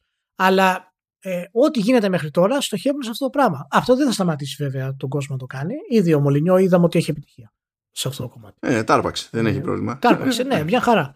Ε, οπότε σίγουρα θα είναι αυτό το πράγμα. Αλλά ε, θέλω να δω πόσοι άλλες εταιρείες θα το χρ- χρησιμοποιήσουν και ε, ανέφερες στη, το, το Diablo 3 το Auction House. Το Auction House είναι μια, ήταν μια πρώτη μορφή αυτού. Ναι, ναι, του ναι. Concept. Απλά δεν υπήρχε το decentralization που προσφέρει το blockchain, ας πούμε. Ακριβώς, ακριβώς. Και έχουμε φτάσει στο σημείο τώρα, τουλάχιστον θεωρητικά μιλώντας έτσι, γιατί αυτή τη στιγμή κάνουμε μια συζήτηση γύρω από το θέμα αυτό, ότι το centralization που ισχύει σήμερα να είναι η μοναδική δικλίδα ασφαλείας που έχουμε. Τραγικά, ηρωνι- τ- τ- τραγικά ηρωνικό. Δηλαδή το να έχει τον έλεγχο απόλυτα η παγκόσμιο, ο παγκόσμιος οργανισμός, η παγκόσμια εταιρεία ας πούμε, που ελέγχει τα πάντα, λειτουργεί υπέρ μας αυτή τη στιγμή. Ναι, γιατί ξέρεις ποιον να κυνηγήσεις. Ενώ όταν είναι decentralized, κάθεσαι στον άξονα. και είναι super Ακριβώ. όλο. Όταν είναι, όταν είναι decentralized, δεν, θα- είσαι αντιμέτωπος με τον εαυτό σου. Και αυτό ξέρουμε δεν έχει καλά αποτελέσματα. γενικά. Ε, εμένα μου αρέσουν κάτι σχόλια γαμάτα που είναι αυτόν που πραγματικά το πιστεύουν, ρε παιδί μου. Και ότι σου λέει ότι ο κόσμος υπάρχει ενδιαφέρον, υπάρχει επεν- επενδυτική δραστηριότητα κτλ. Λες και η ύπαρξη επενδυτικής δραστηριότητας είναι αυτόματα επιχείρημα για κάτι. Ε, ζήτηση υπάρχει και στα ναρκωτικά. Δεν λέμε Α, εντάξει. Δηλαδή λέμε Όχι, συγγνώμη, λάθος. Δεν θα το επιτρέψουμε. Αλλιώς, αν τα βάλεις κάτω και, τα, και το εμπόριο ναρκωτικών είναι πολύ προσοδοφορά δραστηριότητα. Ε, δεν φτάνει αυτό. Τι να κάνουμε; Δηλαδή, δεν είναι εξυπ- κάποιος είδου εξυπνάδα, κάτι απλά να είναι επικερδές από μόνο του. Δεν φτάνει. Ε, ένα παράδειγμα το οποίο είναι λίγο πιο συγκρατημένο είναι του Stalker, έτσι. Το οποίο ε, ε, έρχεται. Για, για πες ρε Μάνο, τι είναι αυτό. Στο Stalker λοιπόν γίνεται το εξής. Λέει ότι θα αρχίσουμε τώρα από το Δεκέμβριο λέει και μετά κατά διαστήματα. Μετά έχει επόμενο drop λέει τον Ιανουάριο και το μεθεπόμενο τον το Μάρτιο. Αλλά εκεί δεν έχουν πει τι θα είναι, έχουν πει μόνο για το Δεκέμβριο.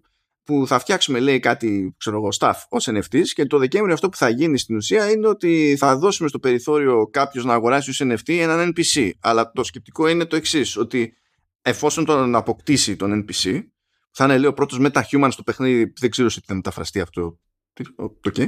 ε, τότε θα δου... αυτός που έχει αγοράσει ρε παιδί μου θα κάνει κονέ με την εταιρεία ώστε να χρησιμοποιήσουν τη φάτσα του για τον NPC. Οπότε είναι σαν να αγοράζεις μια θέση για την πάρτι σου, ξέρω εγώ, στο, στο παιχνίδι. Αυτό είναι ένα, ε, στην ουσία μια τεχνική που χρησιμοποιεί η ομάδα για να ε, βγάλει κανένα φράγκο παραπάνω. Είναι σαν να αγοράζεις τη θέση στο παιχνίδι. Α το πούμε έτσι.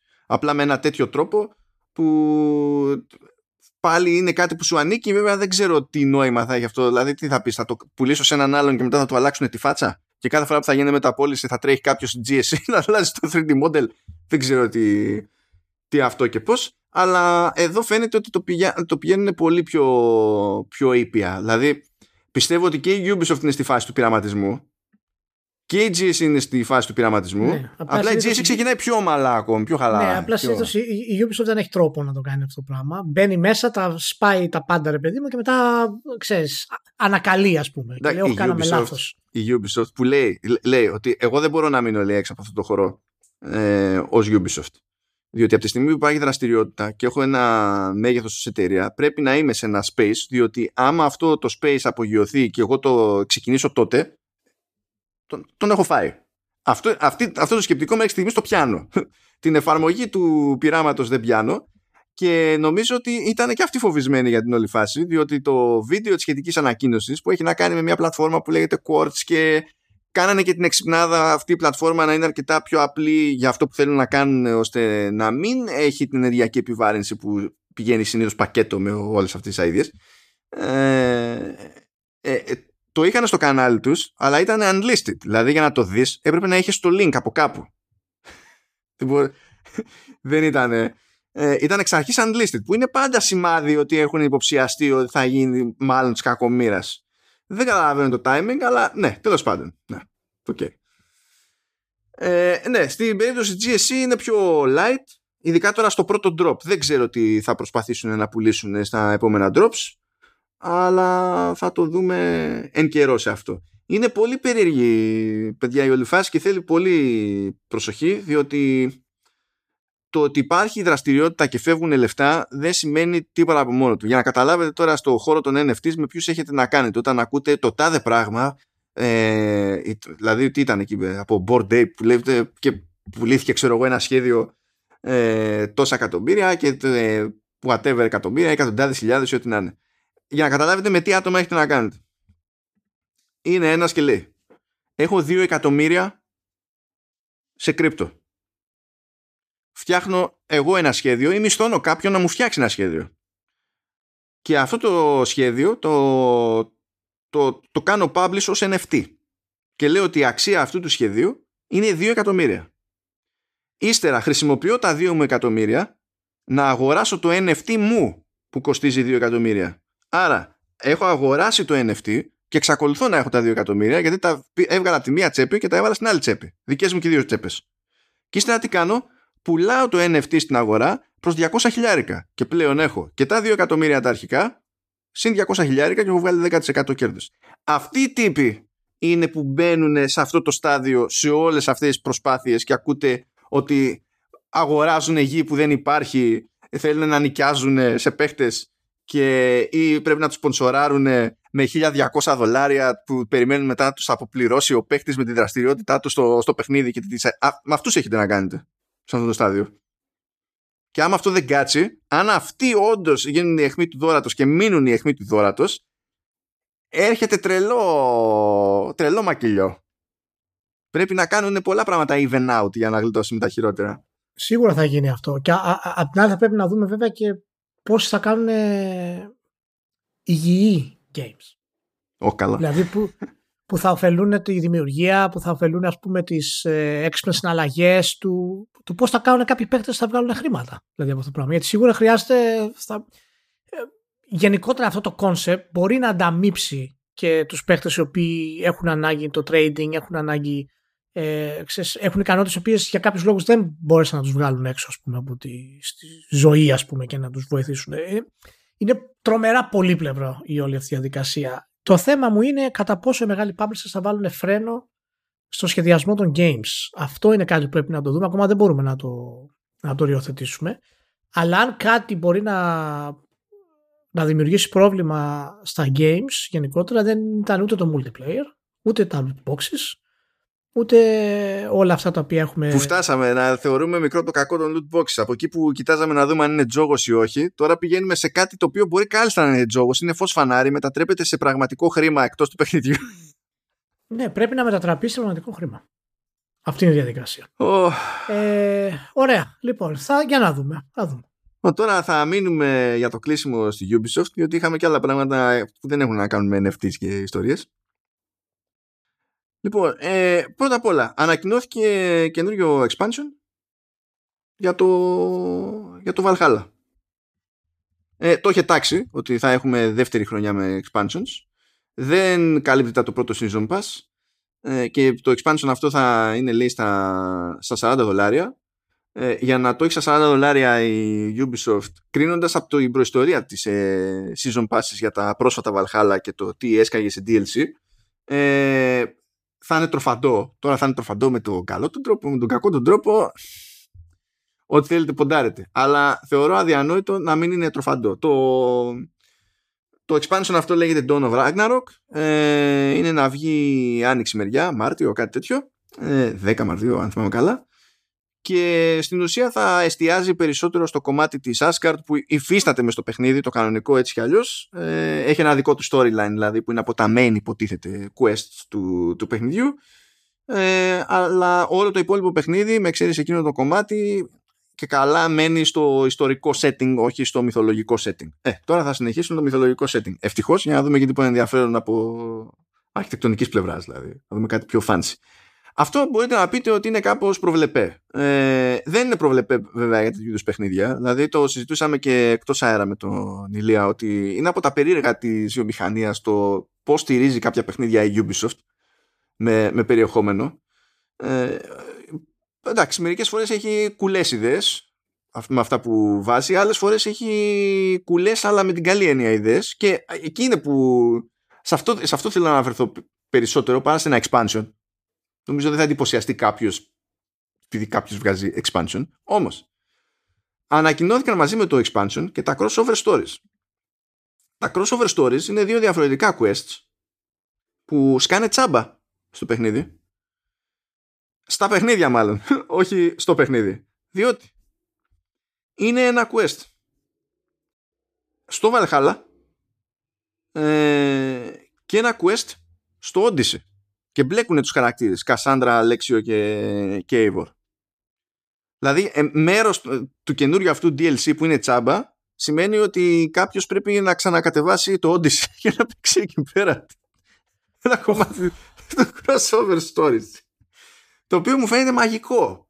Μου ε, ξαφνικά εξηγεί γιατί σχετικά πρόσφατα έγινε optimized το, το Odyssey για νέο hardware. Γιατί σου λέει οκ, okay, πακέτο και κάνει και τη, και τη μόντα ότι 16 με 19, καλά τώρα έχει τελειώσει αυτό, αλλά 16 με 19 Νοεμβρίου που είναι την ημέρα που γράφουμε 16 τέλος πάντων, ε, Νοεμβρίου λέω, Δεκεμβρίου, κάνει και δωρεάν για το Παρασκευοσαββατοκύριακο το, το Odyssey στις απανταχού πλατφόρμες, ώστε αν κάποιος το... Ε, ε, ξέρω εγώ δεν είχε πάρει χαμπάρι και τα λοιπά να το σπρώξει, να σπρώξει και το back catalog. Ε, μου φαίνεται απίστευτο αυτό σαν φάση. Απίστευτο. Ε, δεν, δεν καταλαβαίνω τώρα πραγματικά. Δεν, δεν, δεν μπορώ να παρακολουθήσω πλέον τι, τι, τι είναι τα crossover stories, δηλαδή για ποιο λόγο. Ποιο, γιατί. Για, ποιο... Τέλος πάντων, ε, κάποιοι προφανώς υπάρχει κοινό. Οπότε τι να λέμε. Εγώ δεν καταλαβαίνω γιατί, ε, που να σου πω κάτι, δεν, δεν έχω προλάβει να τα παίξω αυτά. Έτσι. Και στην τελική τσάμπα είναι. Ξέρεις, δεν είναι ότι θα τα βάψουμε και μαύρα, αλλά. Όχι, όχι, ε, εντάξει. Αλλά εγώ προσπαθώ από την πλευρά της Ubisoft να φανταστώ ποιο, ποια είναι η διαδικασία, ρε παιδί μου, ποια είναι, ποιο είναι το, το thought process που έπαιξε, του στυλ. Έχω κάτι resources ως εταιρεία, κάτι πρέπει να τα κάνω αυτά τα resources. Ας τα αφιερώσω σε κάτι σαν και αυτό. αυτό, αυτό είναι που που με διαλύει. Αλλιώς τώρα δεν περιμένω από τον κόσμο να γκρινιάξει που θα ξαναπέξει με Κασάντρα οπουδήποτε. Νομίζω ότι εντάξει θα πούνε ok cool, cool stuff. Αλλά συνέβη ρε παιδί με αυτό. Θα κάθισω να τα παίξω διότι έχουμε πει έχουμε θέματα. Εντάξει, απλά δεν πρόλαβα αυτές τις μέρες να γίνει. Anyhow, ε, αυτό είναι το ένα τη, της Ubi που εντάξει, εγώ να σου πω το θεωρώ κουφό, δεν το θεωρώ αρνητικό από την άποψη ότι όλο βάζει σε αυτό το παιχνίδι. Ακόμα και αν είσαι τύπος, ε, τύπος που δεν θα πάρει το season pass ας πούμε οπότε δεν θα έχει τα μεγάλα τα expansion κτλ. Μονίμως βάζει. Βάζει πράγματα που τα απλά στα Sky και είναι άλλο ένα patch ας πούμε για την εταιρεία. Δηλαδή τα Tombs of the Ancients που, που έβαλε ε, πρόσφατα πάλι πριν από καμιά δεκαριά, δεκαπενταριά μέρες πόσο, πόσο ήταν είναι πάλι νέα πράγματα που έχεις να κάνεις διαφορετικά από αυτά που υπάρχουν στο main game στην πραγματικότητα που είναι λίγο σκόρπια ε, και είναι άλλο ένα πράγμα που παίρνεις for free.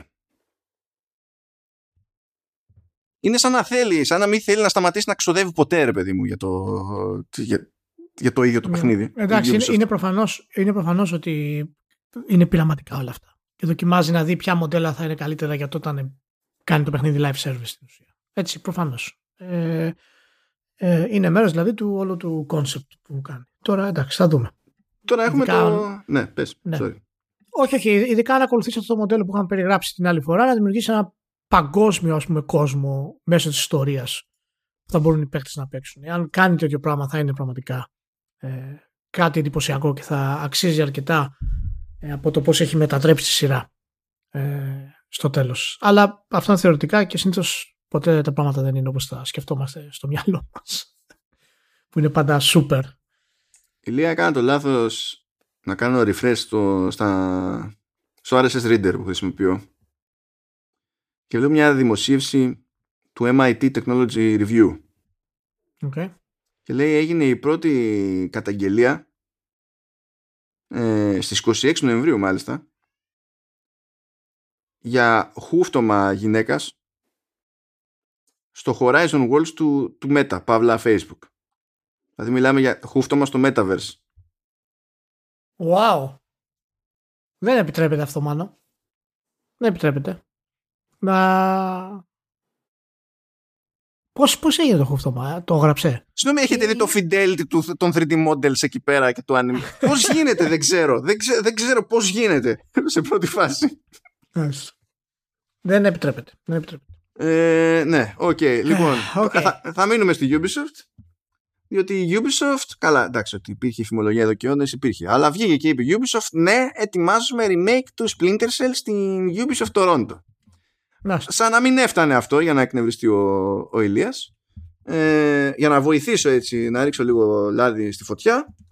Γιατί τα κάνω εγώ αυτά, ξέρετε.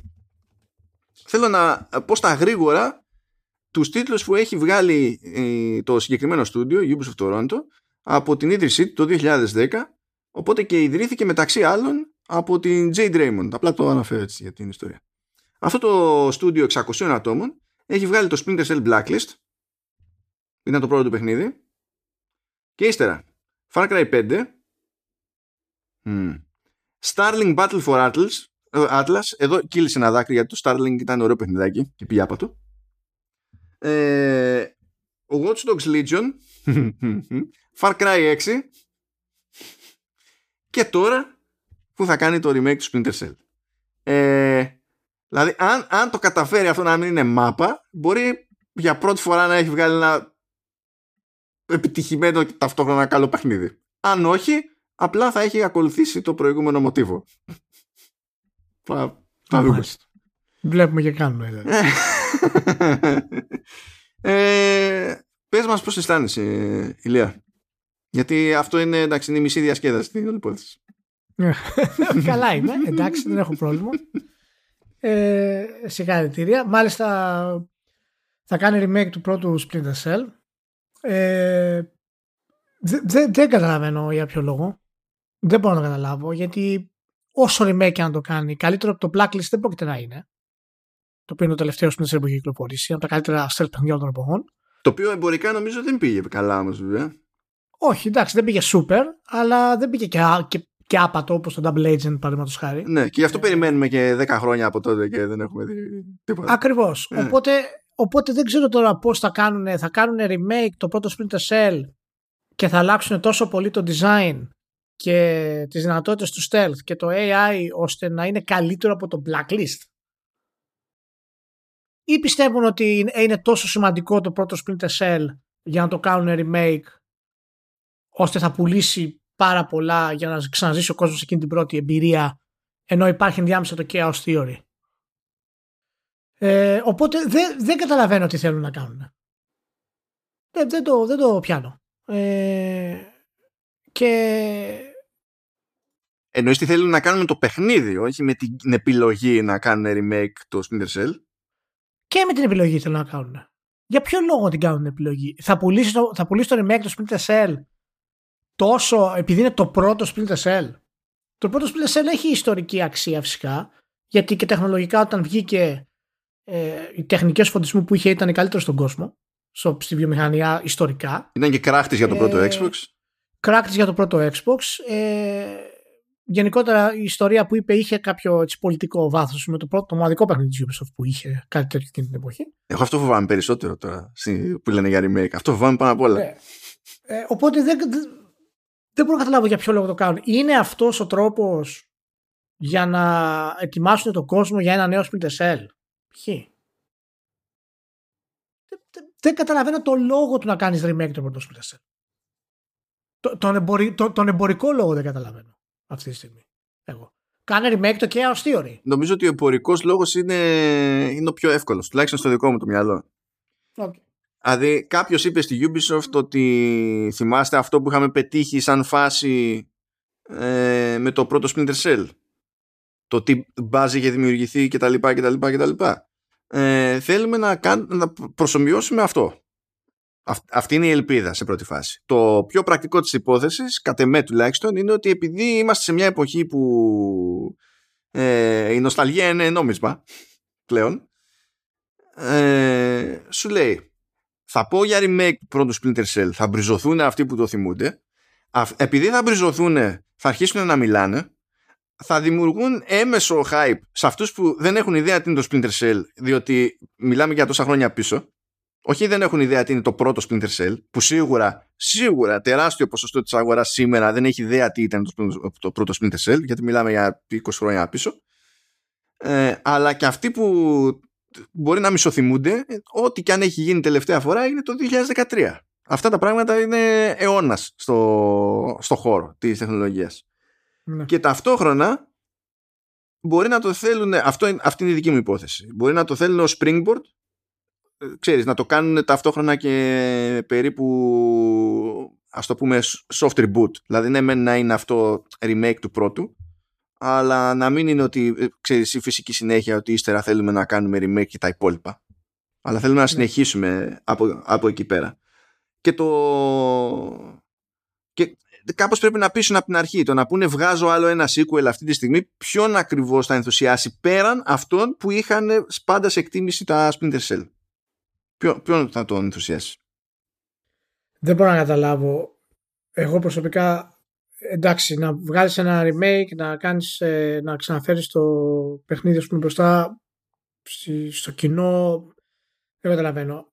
Το πρόβλημα που είχε ανέκαθεν η σειρά του Splinter Cell ήταν ότι δεν ήξερε που θα πάει. Δεν ήξερε τι κατεύθυνση θα πάει. Αυτό ήταν το πρόβλημά της ιστορικά μετά το Chaos Theory. Το Chaos Theory ήταν το αποκορύφωμα σταδιακά έγινε καλύτερο από το πρώτο Splinter Cell στο Pandora του Moro και στο Chaos Theory. Είναι μια εξαιρετική τριλογία stealth, η οποία ακόμα και σήμερα σε μεγάλο βαθμό στέκει. Το Chaos Theory μπορώ να πω ότι αρκετά στέκει σήμερα πολύ καλά.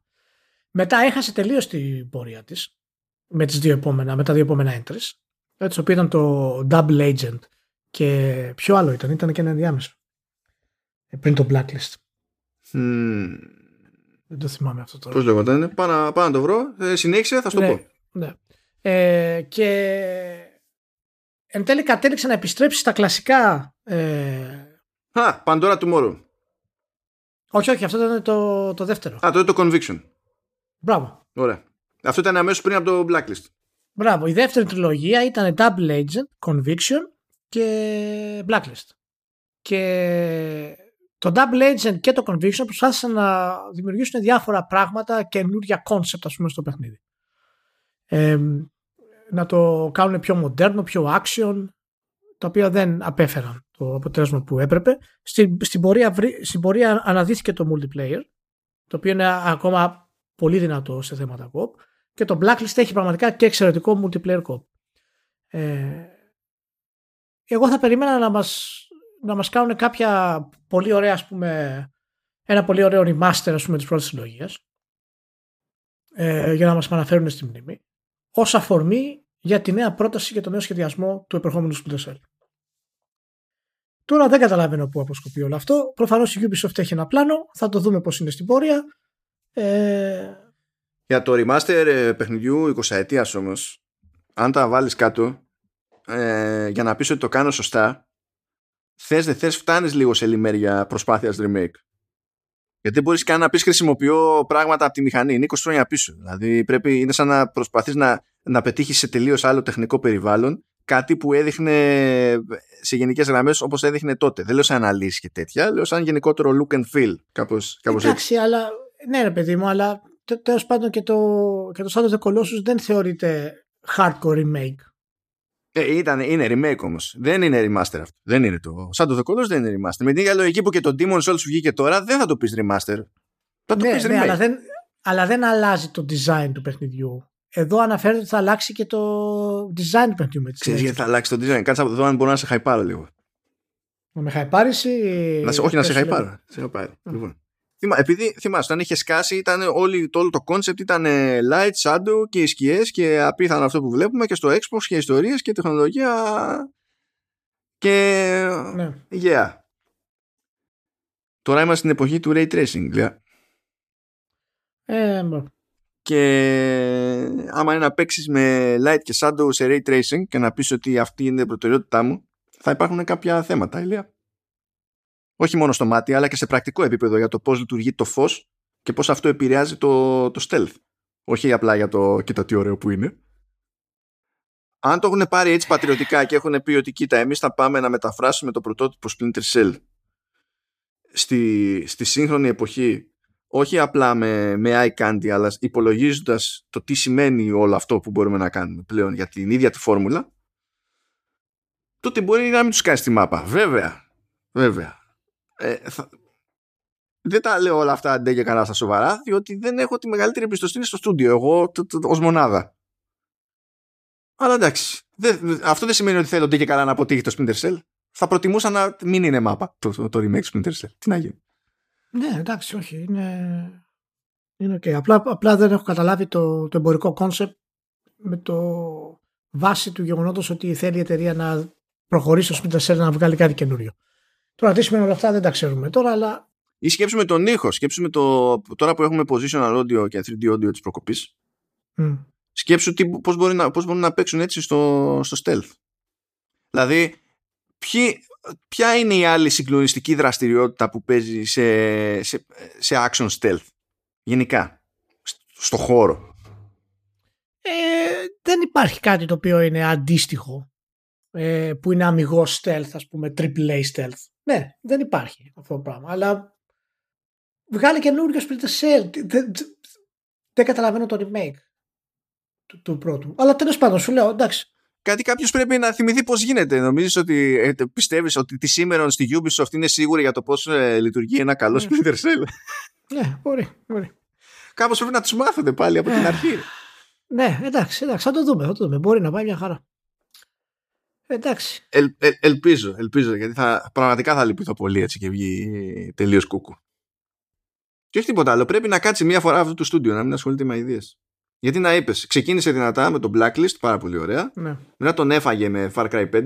Μετά τον ξαναέφαγε εκεί αδίκως με το Starlink. Τον ξαναματά έφαγε με το Legion. Μην το, μην το, τι να το, το, το πιάσουμε αυτό. Far Cry 6 είναι ύπνος. Είναι high-end ύπνος. Και τώρα αυτή, αυ, αν δεν είναι αυτή η ευκαιρία, τι διάλογο είναι για αυτούς. Ξέρω εγώ. Γιατί και με το track record το άλλο, δεν είναι ότι θα γυρίσει το, το κεντρικό management της Ubisoft και θα πει πάρα πολύ ωραία παιδιά, εσείς στο Toronto θα σας αφήσουμε εκεί να φτιάξετε καινούργια IP. Δεν πρόκειται να τους το πει. Εγώ, εγώ απλά δεν καταλαβαίνω γιατί αν κάνουν το remake θα ξοδέψουν ε, χρόνο, κόπο και ανθρώπινο δυναμικό για να κάνουν redesign ένα παιχνίδι που κυκλοφόρησε πριν 20 χρόνια σχεδόν ε, ενώ μπορούν κάλλιστα να ρίξουν όλο αυτό το πράγμα σε ένα νέο παιχνίδι. Δηλαδή, αν πρόκειται να κάνεις redesign ένα παιχνίδι τέτοιου επίπεδου με θέματα τεχνολογίας, φωτισμού, AI. Τέλος πάντων. Απ' την άλλη, δεν είμαι executive ούτε developer, οπότε προφανώς οι άνθρωποι αυτοί ξέρουν καλύτερα και ελπίζω να πάει καλά. Εννοείται ότι ελπίζω να πάει καλά. Πιστεύεις θα μπορούσε να είναι μια πιθανή εξήγηση το ότι με το να επιστρέφουν στο πρώτο ότι κρατάνε και κάπου ένα ταβάνι στις προσδοκίες για την πολυπλοκότητα ορισμένων πραγμάτων ότι θα μπορούσαν ενδεχομένως ξέρεις να, ε, να ξεκινήσουν με πιο basics ε, και να αφήσουν στην άκρη πράγματα που δοκίμασαν σε μετέπειτα παιχνίδια και ε, καθίσανε πάνω στην αρχική συνταγή ρε παιδί μου για να πούνε ότι να πετύχουμε το κόρα, ενδεχομένως. Θεωρία τώρα, εγώ λέω, αν πιστεύεις ότι. θα ήταν μπορεί, μπορεί, μπορεί, απλά αυτό θα έχει περισσότερο νόημα αν, αν το core δεν είχε τελειοποιηθεί στο blacklist. Έλα τώρα τελειοποιήθηκε. Έλα, ε, τώρα αγγίξαμε τελειότητα Παναγιώτης Στόκος. Έλα, έλα, έλα και εσύ μην υπερβάλλεις. Ε, δεν υπάρχει βελτίωση. Δηλαδή το καλύτερο από αυτό, ή τουλάχιστον εισάξιο από αυτό, είναι το Metal Gear Solid. Το 5.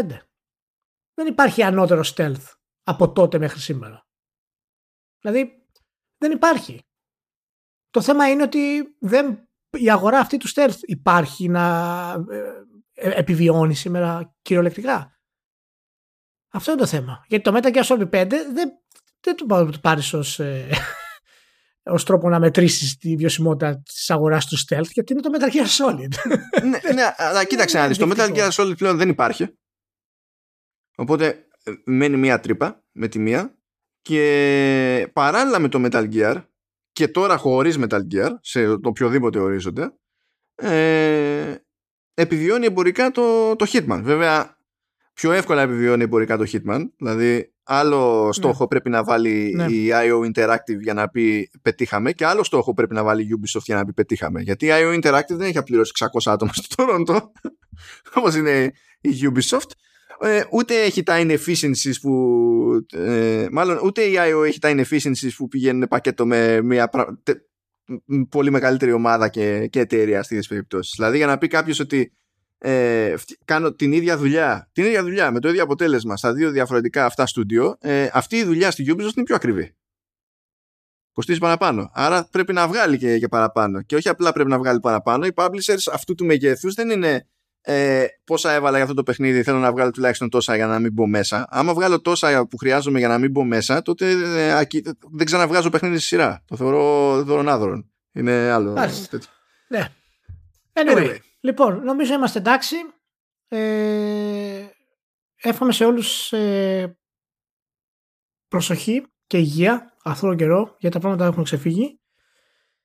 Θα κάνουμε ένα ακόμα podcast πριν τα Χριστούγεννα λογικά μάλλον ε, τώρα πριν, λίγο μετά θα δούμε. Πάνω, μέσα στις γιορτές τέλος πάντων όλο κάτι θα φυτρώσει. Αλλά θα το χαλαρώσουμε λίγο μέχρι να επανέλθουμε normal από Ιανουάριο μεριά. Εντάξει, λοιπόν, να είστε όλοι καλά και θα έχουμε ένα ακόμα podcast, ακριβώς δεν ξέρουμε πότε θα βγει, αλλά θα είναι μέσα στις γιορτές, το οποίο θα πιάνει το ντοκιμαντέρ του Xbox και γιατί είναι σημαντική αυτή η κίνηση γενικότερα, να αναλύσουμε κάποια πράγματα για τη Microsoft και του πώς στήθηκε αυτό το όλο εγχείρημα που πέτυχε εν τέλει. Ε, παράλληλα θα ρίξουμε σίγουρα για κάποιες νήξεις για, για τη Sony και την Nintendo το πώς ξεκίνησαν τις δικές τους διαδικασίες για να κάνουμε κάποιες αντιπαραβολές ε, στη Microsoft και μέχρι τότε να είστε όλοι super καλά και να προσέχετε. Αυτά. Θα τα ξαναπούμε. Καλές γιορτές.